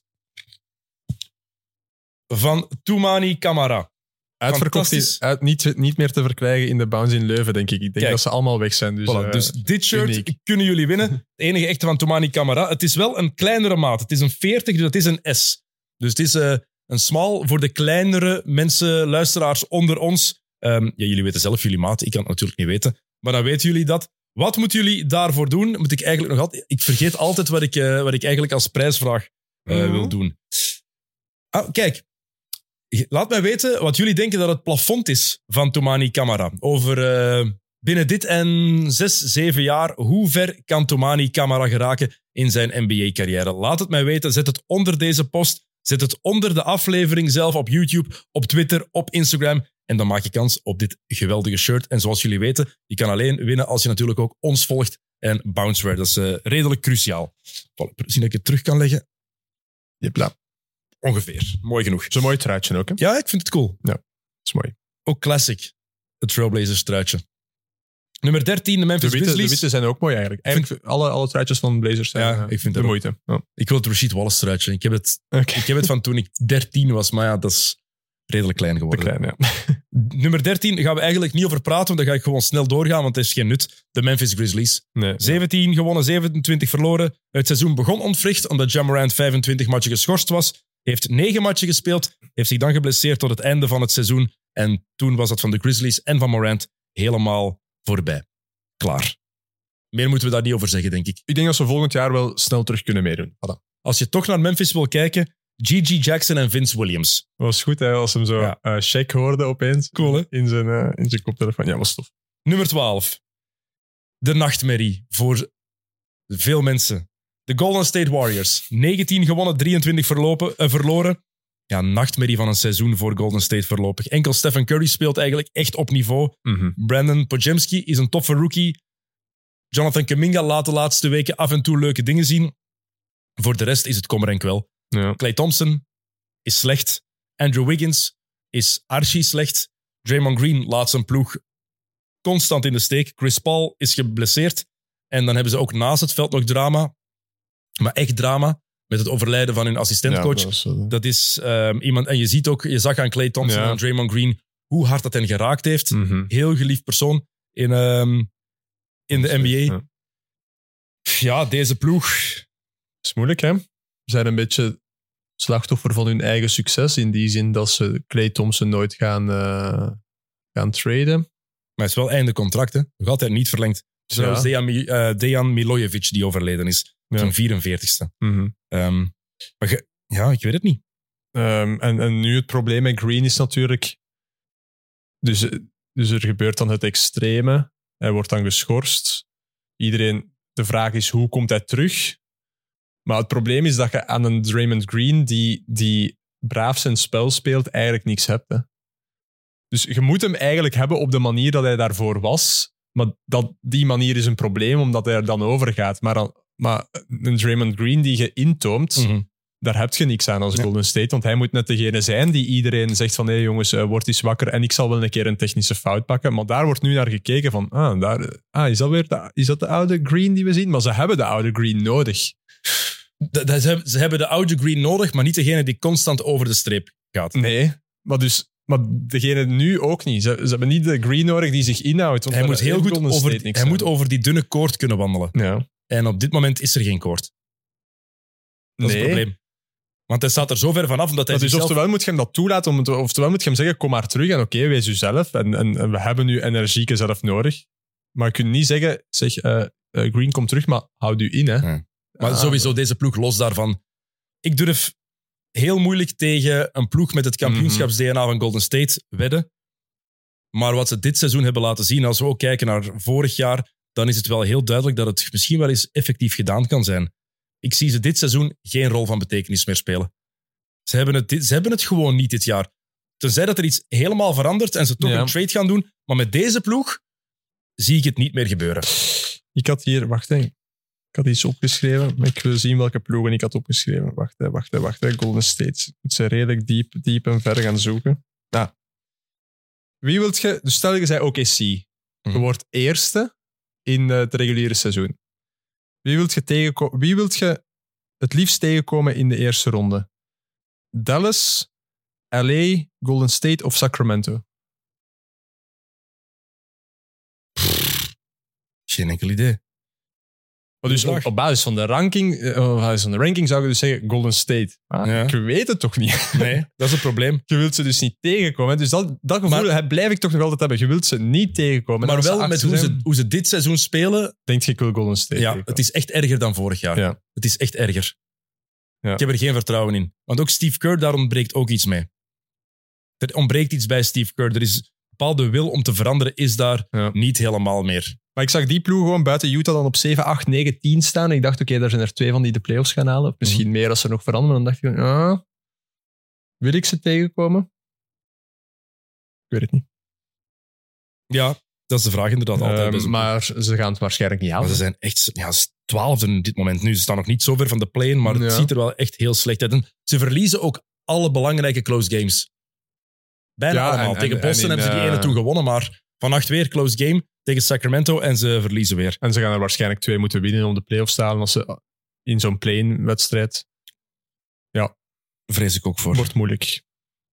Eh, Oké, ehm, nummer 11, de Houston Rockets. Eh, ondanks eh, 20 gewonnen, 23 verloren.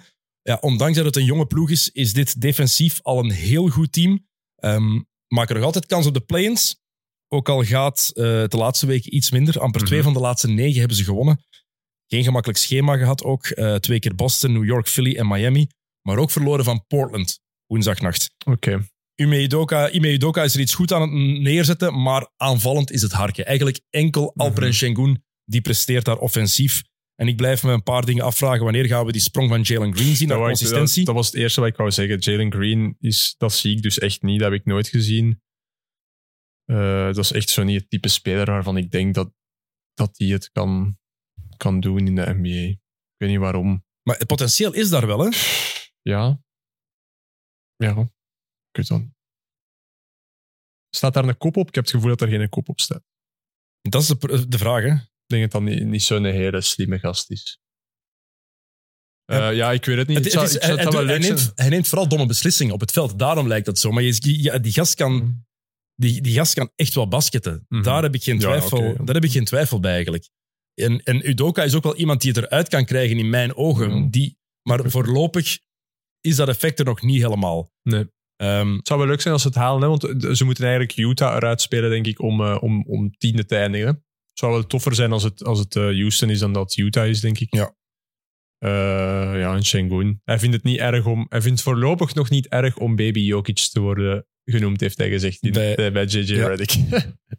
ja, echt een goede podcast ook trouwens. ja, The Old Man and the Three. Ook Ja. een topnaam. hij is, ik vind hem soms zo iets te, hij is soms zo iets te overdreven, Redick, in zo... Hij vindt alles zo wauw en geweldig. En hij is zo door alles verbaasd. Maar de, is wel leuk om die spelers zo wat meer één op één te horen. En hij krijgt daar wel goede dingen En ik hou van Reddick zijn eigen analyses. Ja, ziet het spelletje heel goed. Ja. Eh, Jabari Smith, ook van hem had ik eigenlijk meer verwacht. Heb ik Mhm. vorige week ook besproken met, eh met eh, Niels Stijl en Jokke. Had ik meer van verwacht voor dit seizoen. En dat is het ding bij, bij Houston voor mij. Untapped potential. Mhm. Dat zit daar nog altijd in. Er zit Mhm. zoveel potentieel in die ploeg. Met Shen- Shengun, met Jalen Green en met Jabari Smith. Die drie alleen. Dan heb je Dylan Brooks daarbij en Van Vliet. Die, die goedkopere ehm, veteranen eigenlijk die er nu bij zijn. Volgens mij zijn dat niet de bouwstenen, die drie wel. En ik weet niet hoe dat potentieel eruit gaat komen. Nee. Daarom vind ik die ploeg heel interessant. Plus Cam Whitmore. Ik denk echt dat Ja. die heel goed gaat worden. En Amen Thompson, waar, waar we eigenlijk ook nog altijd niet van weten Nee, wat het is. hè. wat het is, want Nee. die speelt ook niet altijd heel Maar veel. dat is zo'n ploeg die misschien echt een... maar Dat is niet zo... Dat is, doe het maar eens, maar die hebben echt een leider nodig. Hè? Of, of een speler waarvan je zegt van dit is de speler... Van, van deze speler is de ploeg. Van, van wie is de ploeg in Houston? Van Ime Udoka. Eh, ja, oké. dus voilà. Ja, het is, maar, nee, maar daarom net. Ja. Dat, Dus dat, bewijst, ja. dat bewijst jouw punt, denk ik. Die hebben een speler nodig waarvan je weet, oké, dit is een speler waar het om draait. En al de rest kan rustig groeien in... ik. Het kan Shengun wel worden. Ja, ja, dat kan zeker. Nummer 10, de Utah Jazz. 23 en 23. Vreselijk aan het seizoen begonnen, maar dan, begonnen, maar dan een waanzinnige wederopstanding gehad. Vorig jaar hebben ze het omgekeerd Ja, gedaan. Hè? inderdaad. Zijn, ze, zijn ze geweldig begonnen en dan boef, naar beneden. En alle krediet voor Will Hardy. Ja. We hebben Boston. Als zij iets vroeger hadden geweten wat er met Udoka was gebeurd, was Hardy de coach geweest. Hmm. En niet second row Joe. En ik vind het een hele goede bijnaam nog altijd. Maar het is Will Hardy. Hoe hij nu met dit Utah is blijven sleutelen om de juiste line-ups en de juiste rotaties te vinden. En om die dan uiteindelijk te vinden. Nu heeft hij van Utah een play- ploeg gemaakt die effectief mee kan doen voor de playoffs. Van 4 en 11 te starten, Stram, hè? zijn ze naar een ploeg gegaan. Ze hebben net gewonnen vannacht ehm, van de Wizards. Daarvoor drie op rij verloren. Daarvoor waren ze 12 en 2. Hmm. Hele goede reeks. Markenen opnieuw op All-Star Ja. niveau. En Colin Sexton. Veel beter dan ik op voorhand had durven denken.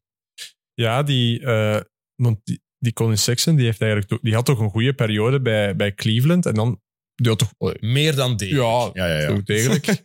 en dan is dat echt helemaal weggezakt.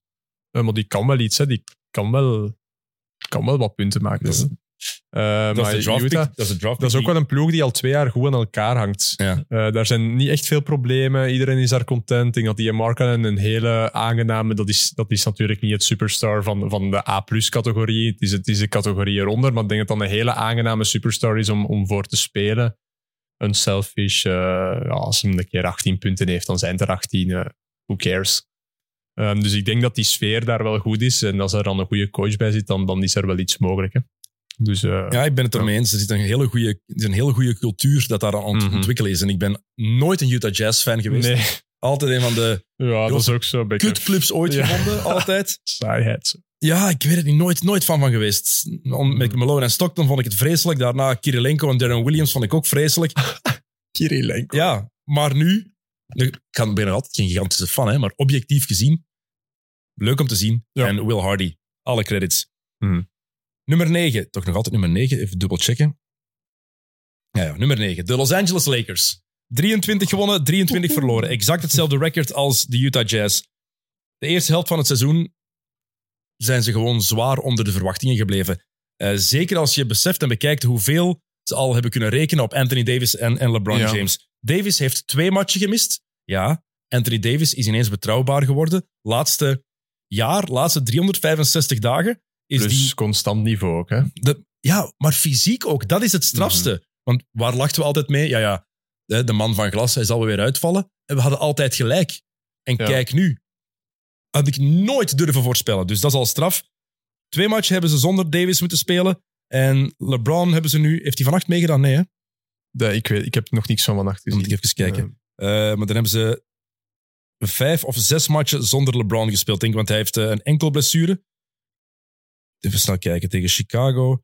Ehm, LeBron heeft een enkel blessure, dus daardoor ehm, heeft hij een paar matchen gemist. Heeft hij onder andere tegen de Clippers niet meegedaan. Ja, vannacht heeft hij wel meegedaan. Ah, ja. Ehm, dus eh, vijf matchen zonder LeBron.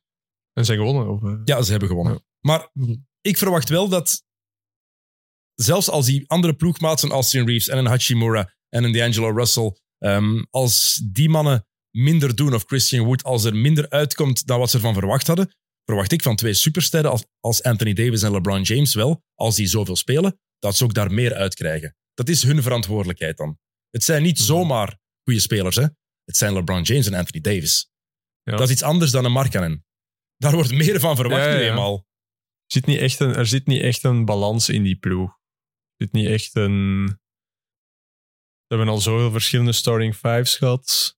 Ehm, op een bepaald moment waren ze de 24ste, de 24ste offense maar. Dan hebben ze Vanderbilt... heeft Darvin Hammer toch Vanderbilt ingegooid. wat dat die dan weinig offense bijbrengt. Mhm. Ehm, ze weten het zo niet goed. Ze weten het eigenlijk nog altijd niet, hè, wie ze rond, rond, hun- rond Davis en James moeten zetten. Nee, Darvin Ham vindt ook geen, geen vaste structuur Nee. daar rond, inderdaad. En dat is ook, dat is ook als je, sorry, D'Angelo Russell, dat is een probleem. Hè. Ik moet wel zeggen, sinds de trade-geruchten nog harder zijn geworden, is hij goed aan het spelen. Tja. Echt goed aan het spelen. Maar ja, Maar daar zit geen betrouwbaarheid in, dus je kunt daar niet... dat hebben we vorig ja. seizoen toch ook al gezegd. ja. Hij ging getrade worden. Dat Ja. wist iedereen. Dat contract van Russell was gemaakt voor een trade. Mhm. Dat is niks nieuw. En heel veel Lakers-fans hebben gezegd, oh nee, Russell, hij maakt ons beter. Nee, hij maakt jullie totaal niet beter. En dan, eh, ja, Reeves is dan net niet wat ze ervan verwacht. Het is zo allemaal... De supporting cast is allemaal net ondermaats. Ja, die, Eh, veel van die roleplayers zijn gewoon underwhelming.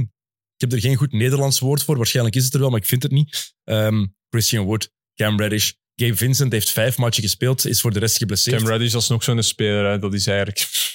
Dat is ook geen... Daar zit geen... Oh ja... Die denkt, die, volgens mij denkt hij nog altijd dat hij er ergens wel 20 per match kan maken. Nee. Dat, dat is zo'n speler, die, dat was de beste in zijn high school class. Voor ze naar college gingen, was de nummer één.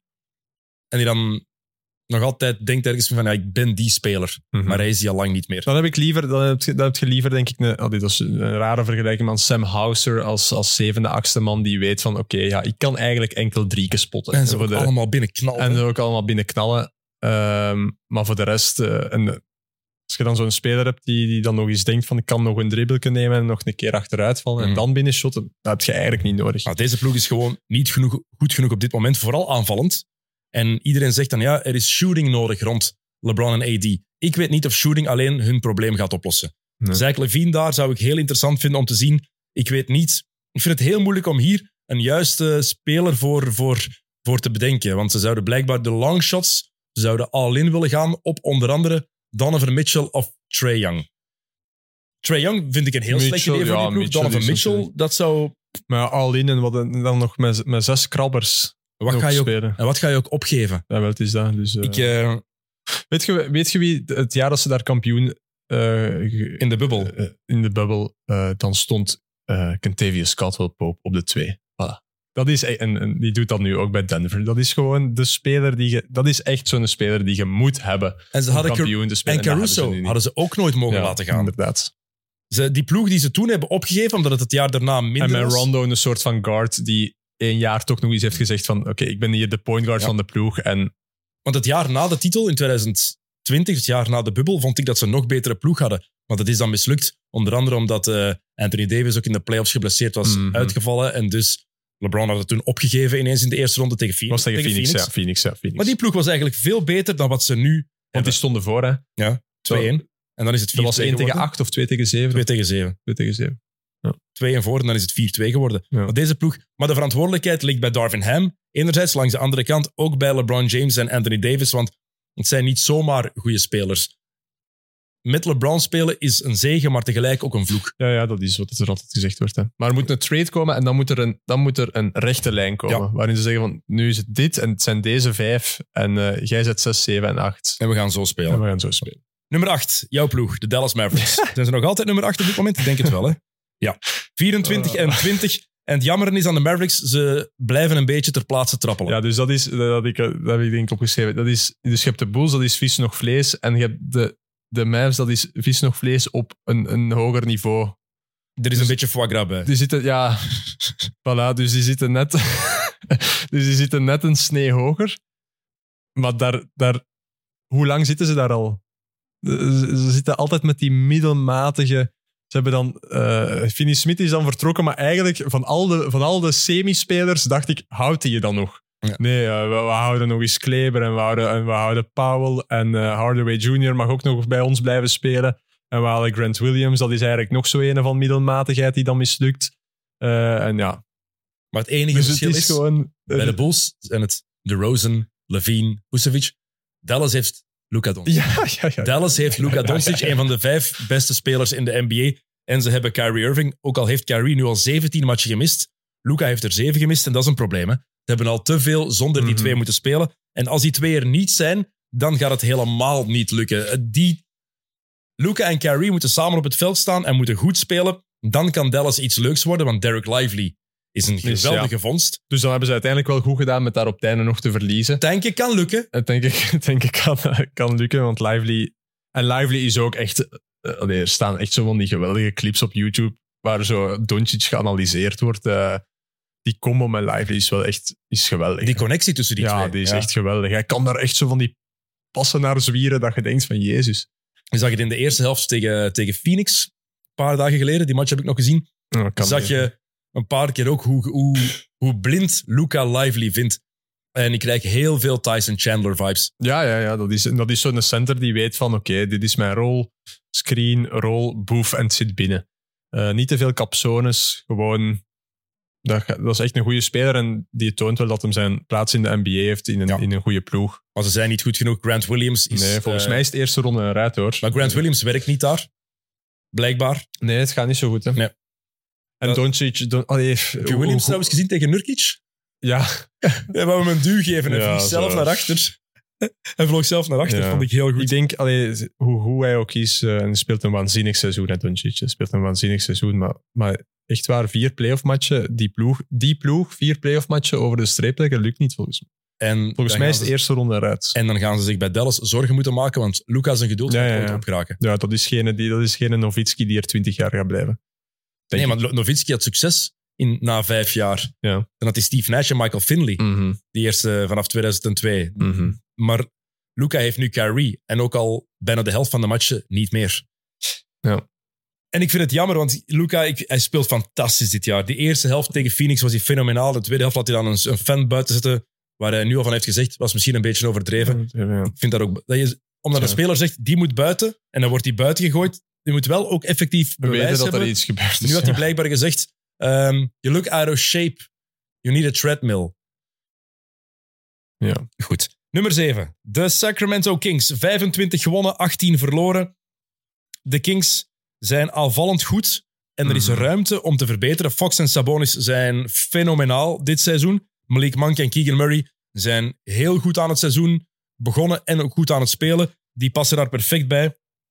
Maar hun verdediging gaat beter willen, eh, moeten worden Ja. als ze in de tweede helft van het seizoen gaan willen klimmen in het klassement. Daar, daar ontbreekt echt nog iets. Die defense is niet betrouwbaar genoeg. Nee, in mijn hoofd is al langer geleden dat ze de verrassing waren. Want ik moest echt gaan opzoeken. Ik moest echt gaan opzoeken. Was dat nu vorig jaar dat die tegen Golden State eruit lagen in de, Ja, ja vorig in jaar. de eerste ronde? Ik dacht zo, ah, in mijn hoofd was dat precies al langer. Dat is die 50 punten van Curry in Eh, Game 7. Ja, dus eh, allee, dat was een geweldige serie. Dan waren zij de verrassing. eh, Sacramento, tof, leuk, light the beam, bla bla. En nu, iedereen kent ze nu. De vibe is een beetje gaan En liggen. eigenlijk, ja, de vibe is gaan liggen. En de, dus ze kunnen iets minder op die vibe gaan. En de ploeg is eigenlijk hetzelfde. Hè? Ja. Is niet veel veranderd. Hè? Nee. En Harrison Barnes, Scoort er dan 39 van 8? ja.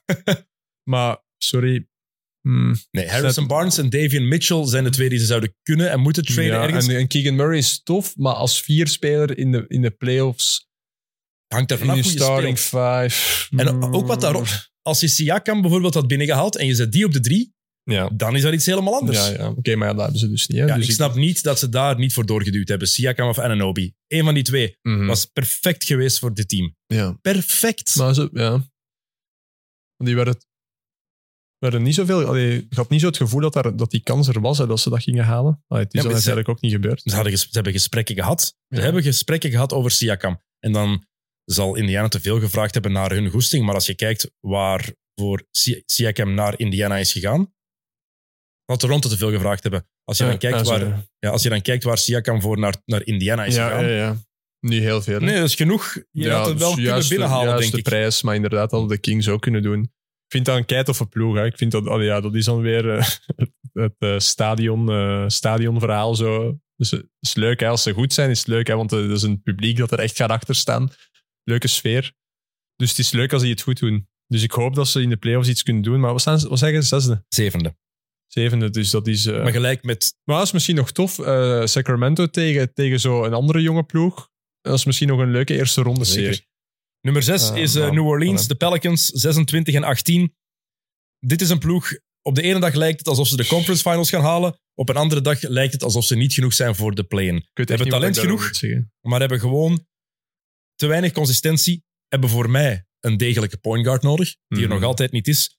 En Zion Williamson en Brandon Ingram, de twee belangrijkste spelers, die moeten gewoon meer constant in hun spel steken. Dat is er nog altijd niet.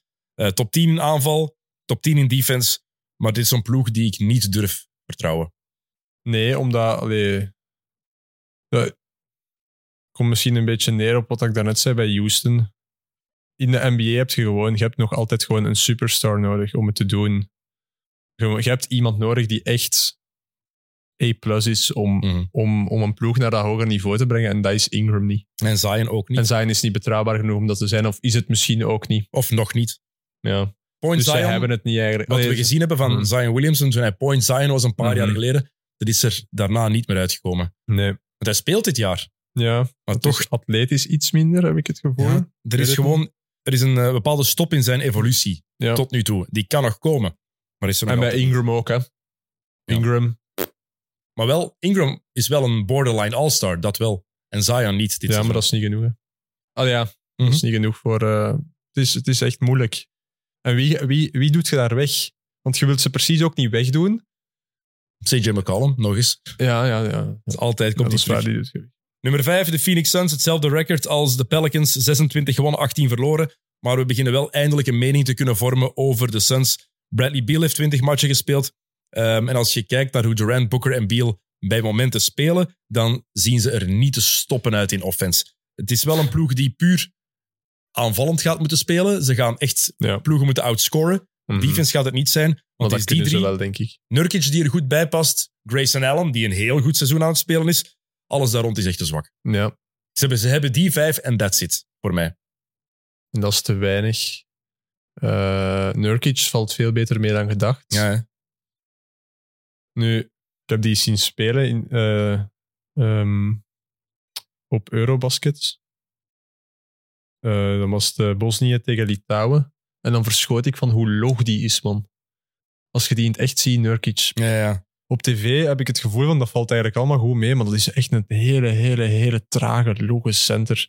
Die raakt echt niet... allee, Wel was al een momentopname toen, maar ik dacht van, oh man, die is traag. Ehm, ik weet niet of dat in de playoffs genoeg is, Nurkic. Nee, Ik denk En dat dat niet genoeg het is. belangrijkste heb ik al duizend keer gezegd, dus ik ga me nog eens herhalen, maar ze hebben een point guard nodig. Tyus Jones zou perfect zijn, alleen hoe gaan ze hem halen, want ze hebben niks om te traden. Dus het Nee. gaat nooit lukken. Nummer vier, de LA Clippers, 28 gewonnen, 14 verloren. Dat is een ploeg die zijn zaakjes ineens helemaal op orde heeft. Wat de hek, man. Het gevaar kan van alle kanten komen. Er is zoveel talent, maar het talent werkt ook samen. Uh, die aanpassingsperiode hebben ze fantastisch verteerd. Geweldig, James hè? Harden speelt de perfecte rol voor dat team. Kawhi Leonard en Paul George zijn fit. Wat is het? Kawhi heeft vier matchen gemist. Paul George heeft er twee gemist. Op dit moment. Daar had niemand een euro op durven inzetten. Eén euro. Kawhi had eh, absoluut starter moeten zijn in het uh, All-Star Game voor, voor mij. Ik vind het een geweldig seizoen. En, en ik denk echt, allee, voor, voor mij is dit ook... Oké, het is Harden. Het is Harden die die bepaalde rol speelt en die, die eh, zich op miraculeuze wijze wil schikken naar het, naar het team. Uh, maar voor mij is dit wel Kawhi. Dit is echt... Uh, dit is Kawhi die terug in een vorm is waar dat iedereen hem in wou zien. Ja. En waar hij nu ook is. En dat is geweldig goed voor de NBA. En voor nog eens extra spankracht in het Westen. Want eigenlijk dacht niemand dat de Clippers er dus gingen, zoals ik in het begin zei, er gingen bij zijn. Die zijn er nu ook nog eens bij. Dus in, dat is voor, voor de spanning in het Westen is dat geweldig. En Kawhi is fantastisch. Uh, ik heb een comeback gezien tegen uh, Brooklyn was het in de week. Ja. Um, dat was, die match, was een match op zondagavond. Uh, 22-0 op het einde. En het publiek dat er ook achter ging staan. Zo van, ah, er is beleving in... Uh, want het is een toffere ploeg dan de, dan de Lakers op dit moment. Hè? Ik heb ze tegen de Lakers zien spelen. Ah ja. Donderdag? Nee, maar gewoon een paar, ah, paar dagen geleden. Uh, Donderdag, woensdag? Ik weet niet meer wanneer. Denk, nee, dinsdag zelfs. Deze week hebben ze tegen de Lakers gespeeld. Dat was dan zonder James. Dan, uh, zonder LeBron, ja. ja. Ik ja. weet niet meer welke dag dat precies was. was zonder LeBron. was geen topmatch. Maar het is inderdaad Kawhi.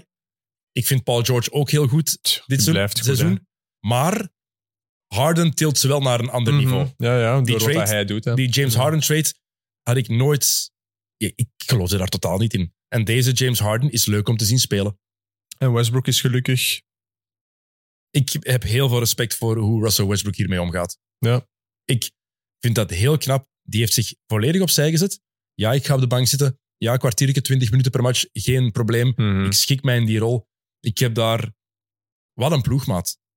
Ja, ja. Wat een geweldige ploegmaat. straf, hè. Echt waar. En dan die Zubac, eh, dat is ook, eh, die is dan nu uit, zoals, maar dat is ook een hele belangrijke. Ook dankzij Harden dat die een ander soort, een ander niveau in zichzelf ontdekt heeft. Ja. Die hebben zoveel samengewerkt op die pick-and-rolls. En Zubac is Zubac 2 of 3.0 geworden. Ja. Dat is ik heb die nooit eens, allee, dat is voor wat het waard is, 10 minuten kunnen spreken in een, in een Teams. Dat is geen onnozelaar. Nee. Dat is echt een, dat is een slimme jong. Die is niet, allee, dat is... Ook pas bij Paul George langs geweest. ah ja? Podcast. Ah, niet, niet, niet ook, gehoord. eh, ook gezien daar. En vroeger nog bij de Lakers, die is van Lakers naar Clippers gegaan. Hè? Hij heeft altijd al heel zijn carrière in de Lakers heeft hij over verteld van dat hij getrade werd en van ah, ah, het is nou de Clippers. Ça va. Dan Zo, kan ik dat is blijven goed, ook- blijf wel wonen. Maar ze hebben een best een brede kern. ja. Terrence, Terrence Mann. Die kunnen ze misschien nog ja. traden. Maar wie zit daar nog? Ehm, Powell. eh, Powell. ja, ik moet zien Ja, ja. zeggen. Powell, ja. Eh, Thijs. eh, Da- Daniel Thijs. Dat is ook allemaal... En dan hebben ze nog altijd, ook als ze nog iets willen doen, PJ Tucker en Bones Highland. Die spelen allebei niet. Jackson. Die kunnen ze traden nog altijd ook. Hè? Ja. Dus er zijn wel wat opties. Uh, Zubac een maand oud met een kuitblessure. Jackson, dat is niet waar wat ik zeg. Nee, Dat is Jackson. Denver. Dat is Denver inderdaad. Sorry. Dat is ex-Clippers, dat wel. Ehm en Ty Lue. Ik heb er nooit helemaal in geloofd, maar het is wel duidelijk dat hij die ploeg, dat hij daar een ploeg van kan maken. Ja. Het is een ploeg die all-in is en op alle vlakken. Het bestuur is all-in gegaan, maar die ploeg gaat ook all-in voor het project. En dat zie je, dat zie je bij, bij elke match. Het is echt, er staat echt een ploeg op het veld. Ja, ja, want het zal toch niet James Harden zijn die gezegd heeft: jongens, zal ik wat meer gaan passen? Ik weet het niet. Ik heb Het zal toch wel Ty Lue zijn. En er wordt naar geluisterd.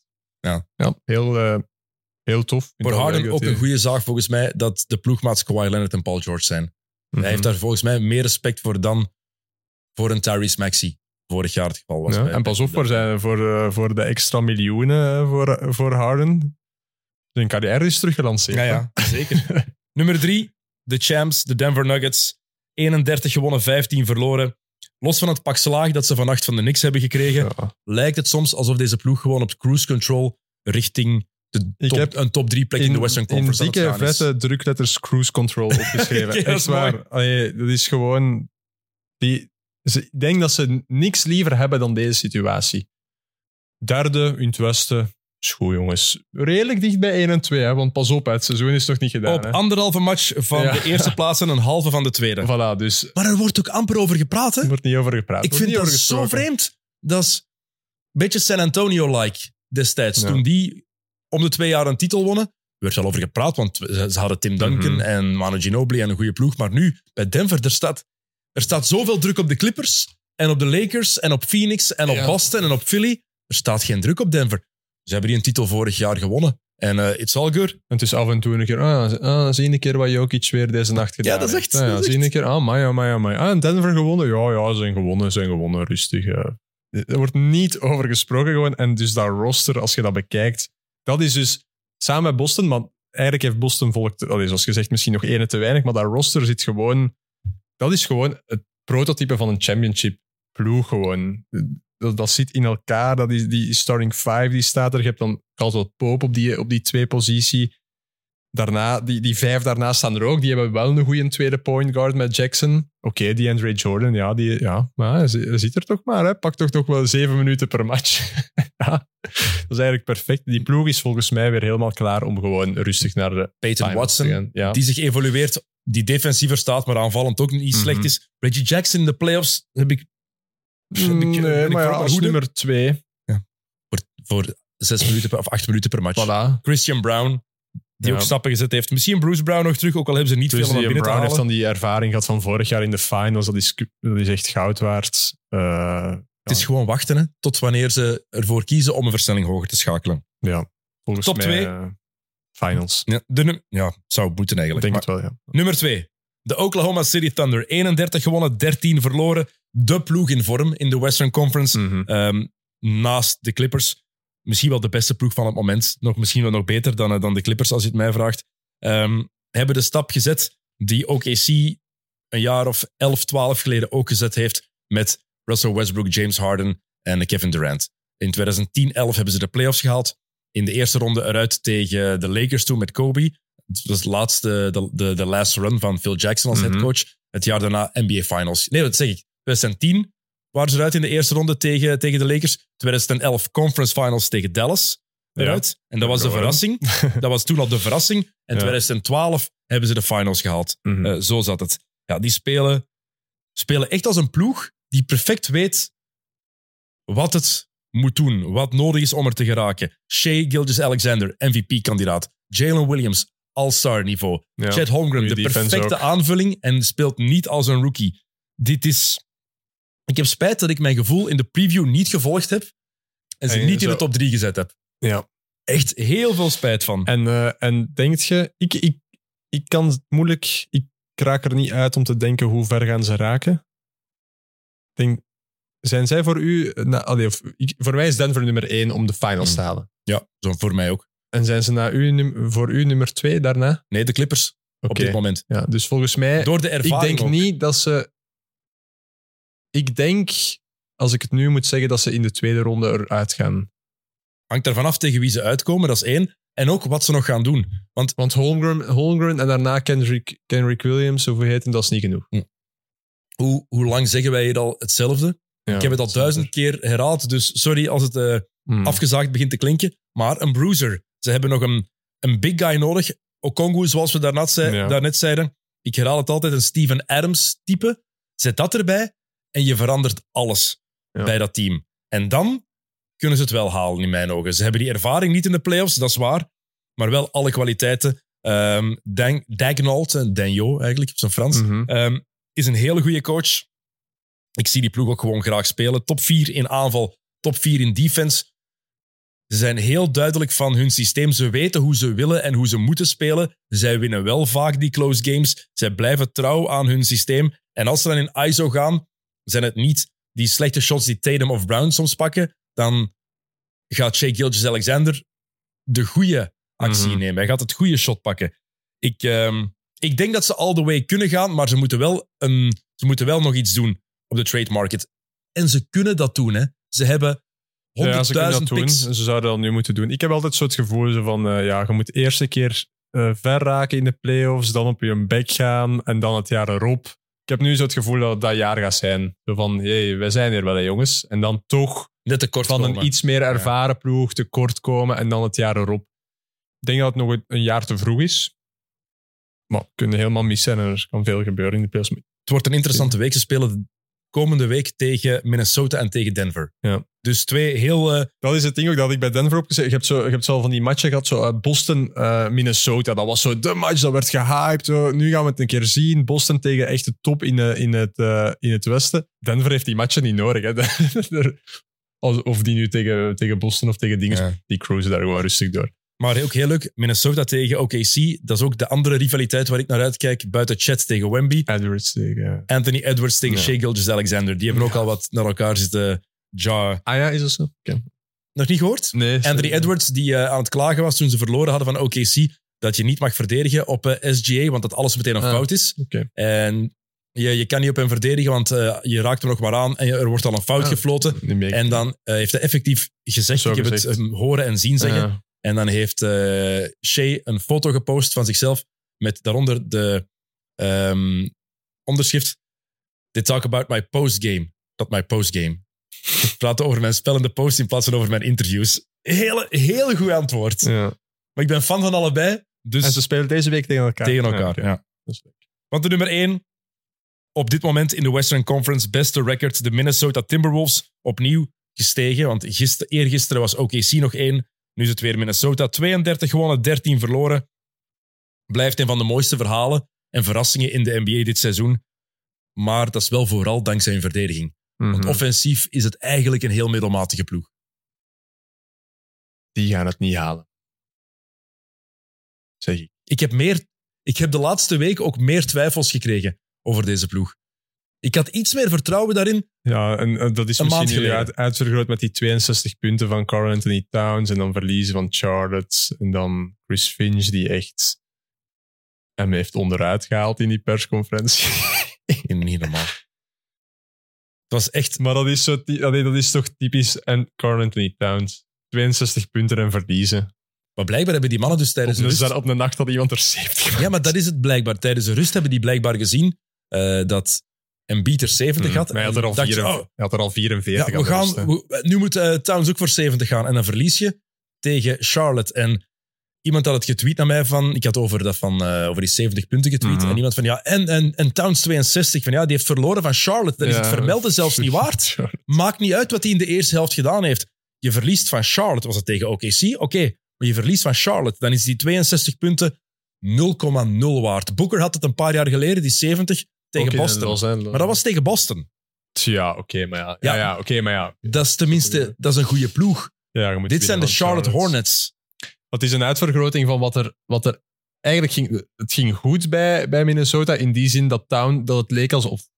Het is misschien nog altijd zo, maar dat het leek alsof dat Town zich wel kon schikken in het feit Edwards is de nummer één en ik, Ja. ben, eh, ik ben niet de nummer één, maar ik, ik, ik heb met mijn rol en ik mag, zo, ik mag mijn ding doen. En nu in deze match was dat een soort van microcosmos waar dat terug helemaal werd omgedraaid en waar je ziet dat het dan totaal fout gaat voor, eh, voor Minnesota. Eh, En ik ben benieuwd in de playoffs hoe dat... dat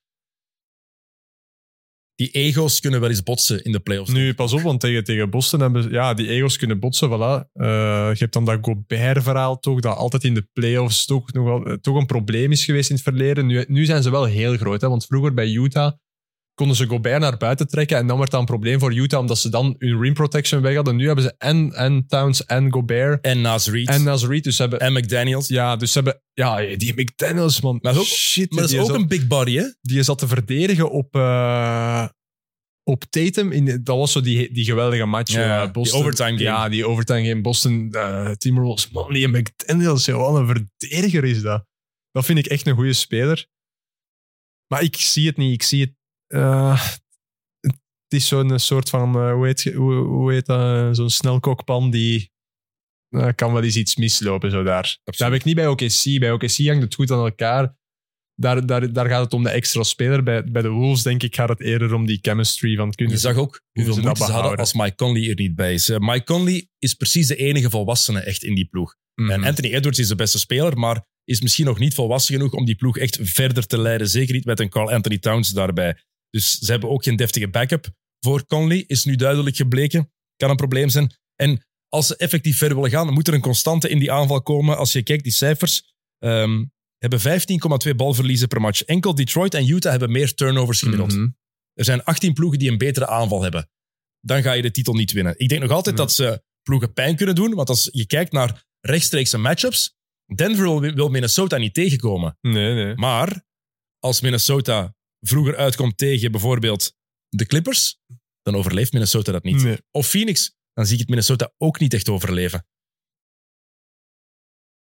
Misschien in één serie wel, maar ik zie ze geen drie series winnen. Ik denk dat dat nog niet kan. Oké, we zijn er door. Ja, door eh, 30 ploegen. vaart. Ja, het moest. Vaart moest. achtergestoken. Maar, Kijk, moeten naar, moeten naar Luik ze bieden, Gilles. We moeten, Moet die match ook nog voorbereiden. moeten naar het verre luik. Naar Luik. En het is vrijdagavond, dus dat is om vier uur vertrekken naar Luik. Hè? Ja, het is wel even. Hè. Ik wil er op tijd zijn. Ai, want anders ga ik niet in de file staan. Vrijdagavond, dat is een mert. Right, merci om naar hier te komen. Graag gedaan, het was leuk. Ik zie u straks in Ja. Luik. Jullie bedankt voor het kijken en luisteren. Volgende week zijn we terug. Volgende week nemen we op woensdag al op aflevering gaat waarschijnlijk pas vrijdag online komen. Maar dan is het de jaarlijkse Super Bowl preview. Die komt dan anderhalve week voor de Super Bowl zelf al online. Met Jurgen, met Leroy en met een surprise guest. Dus heel graag tot dan. Salut.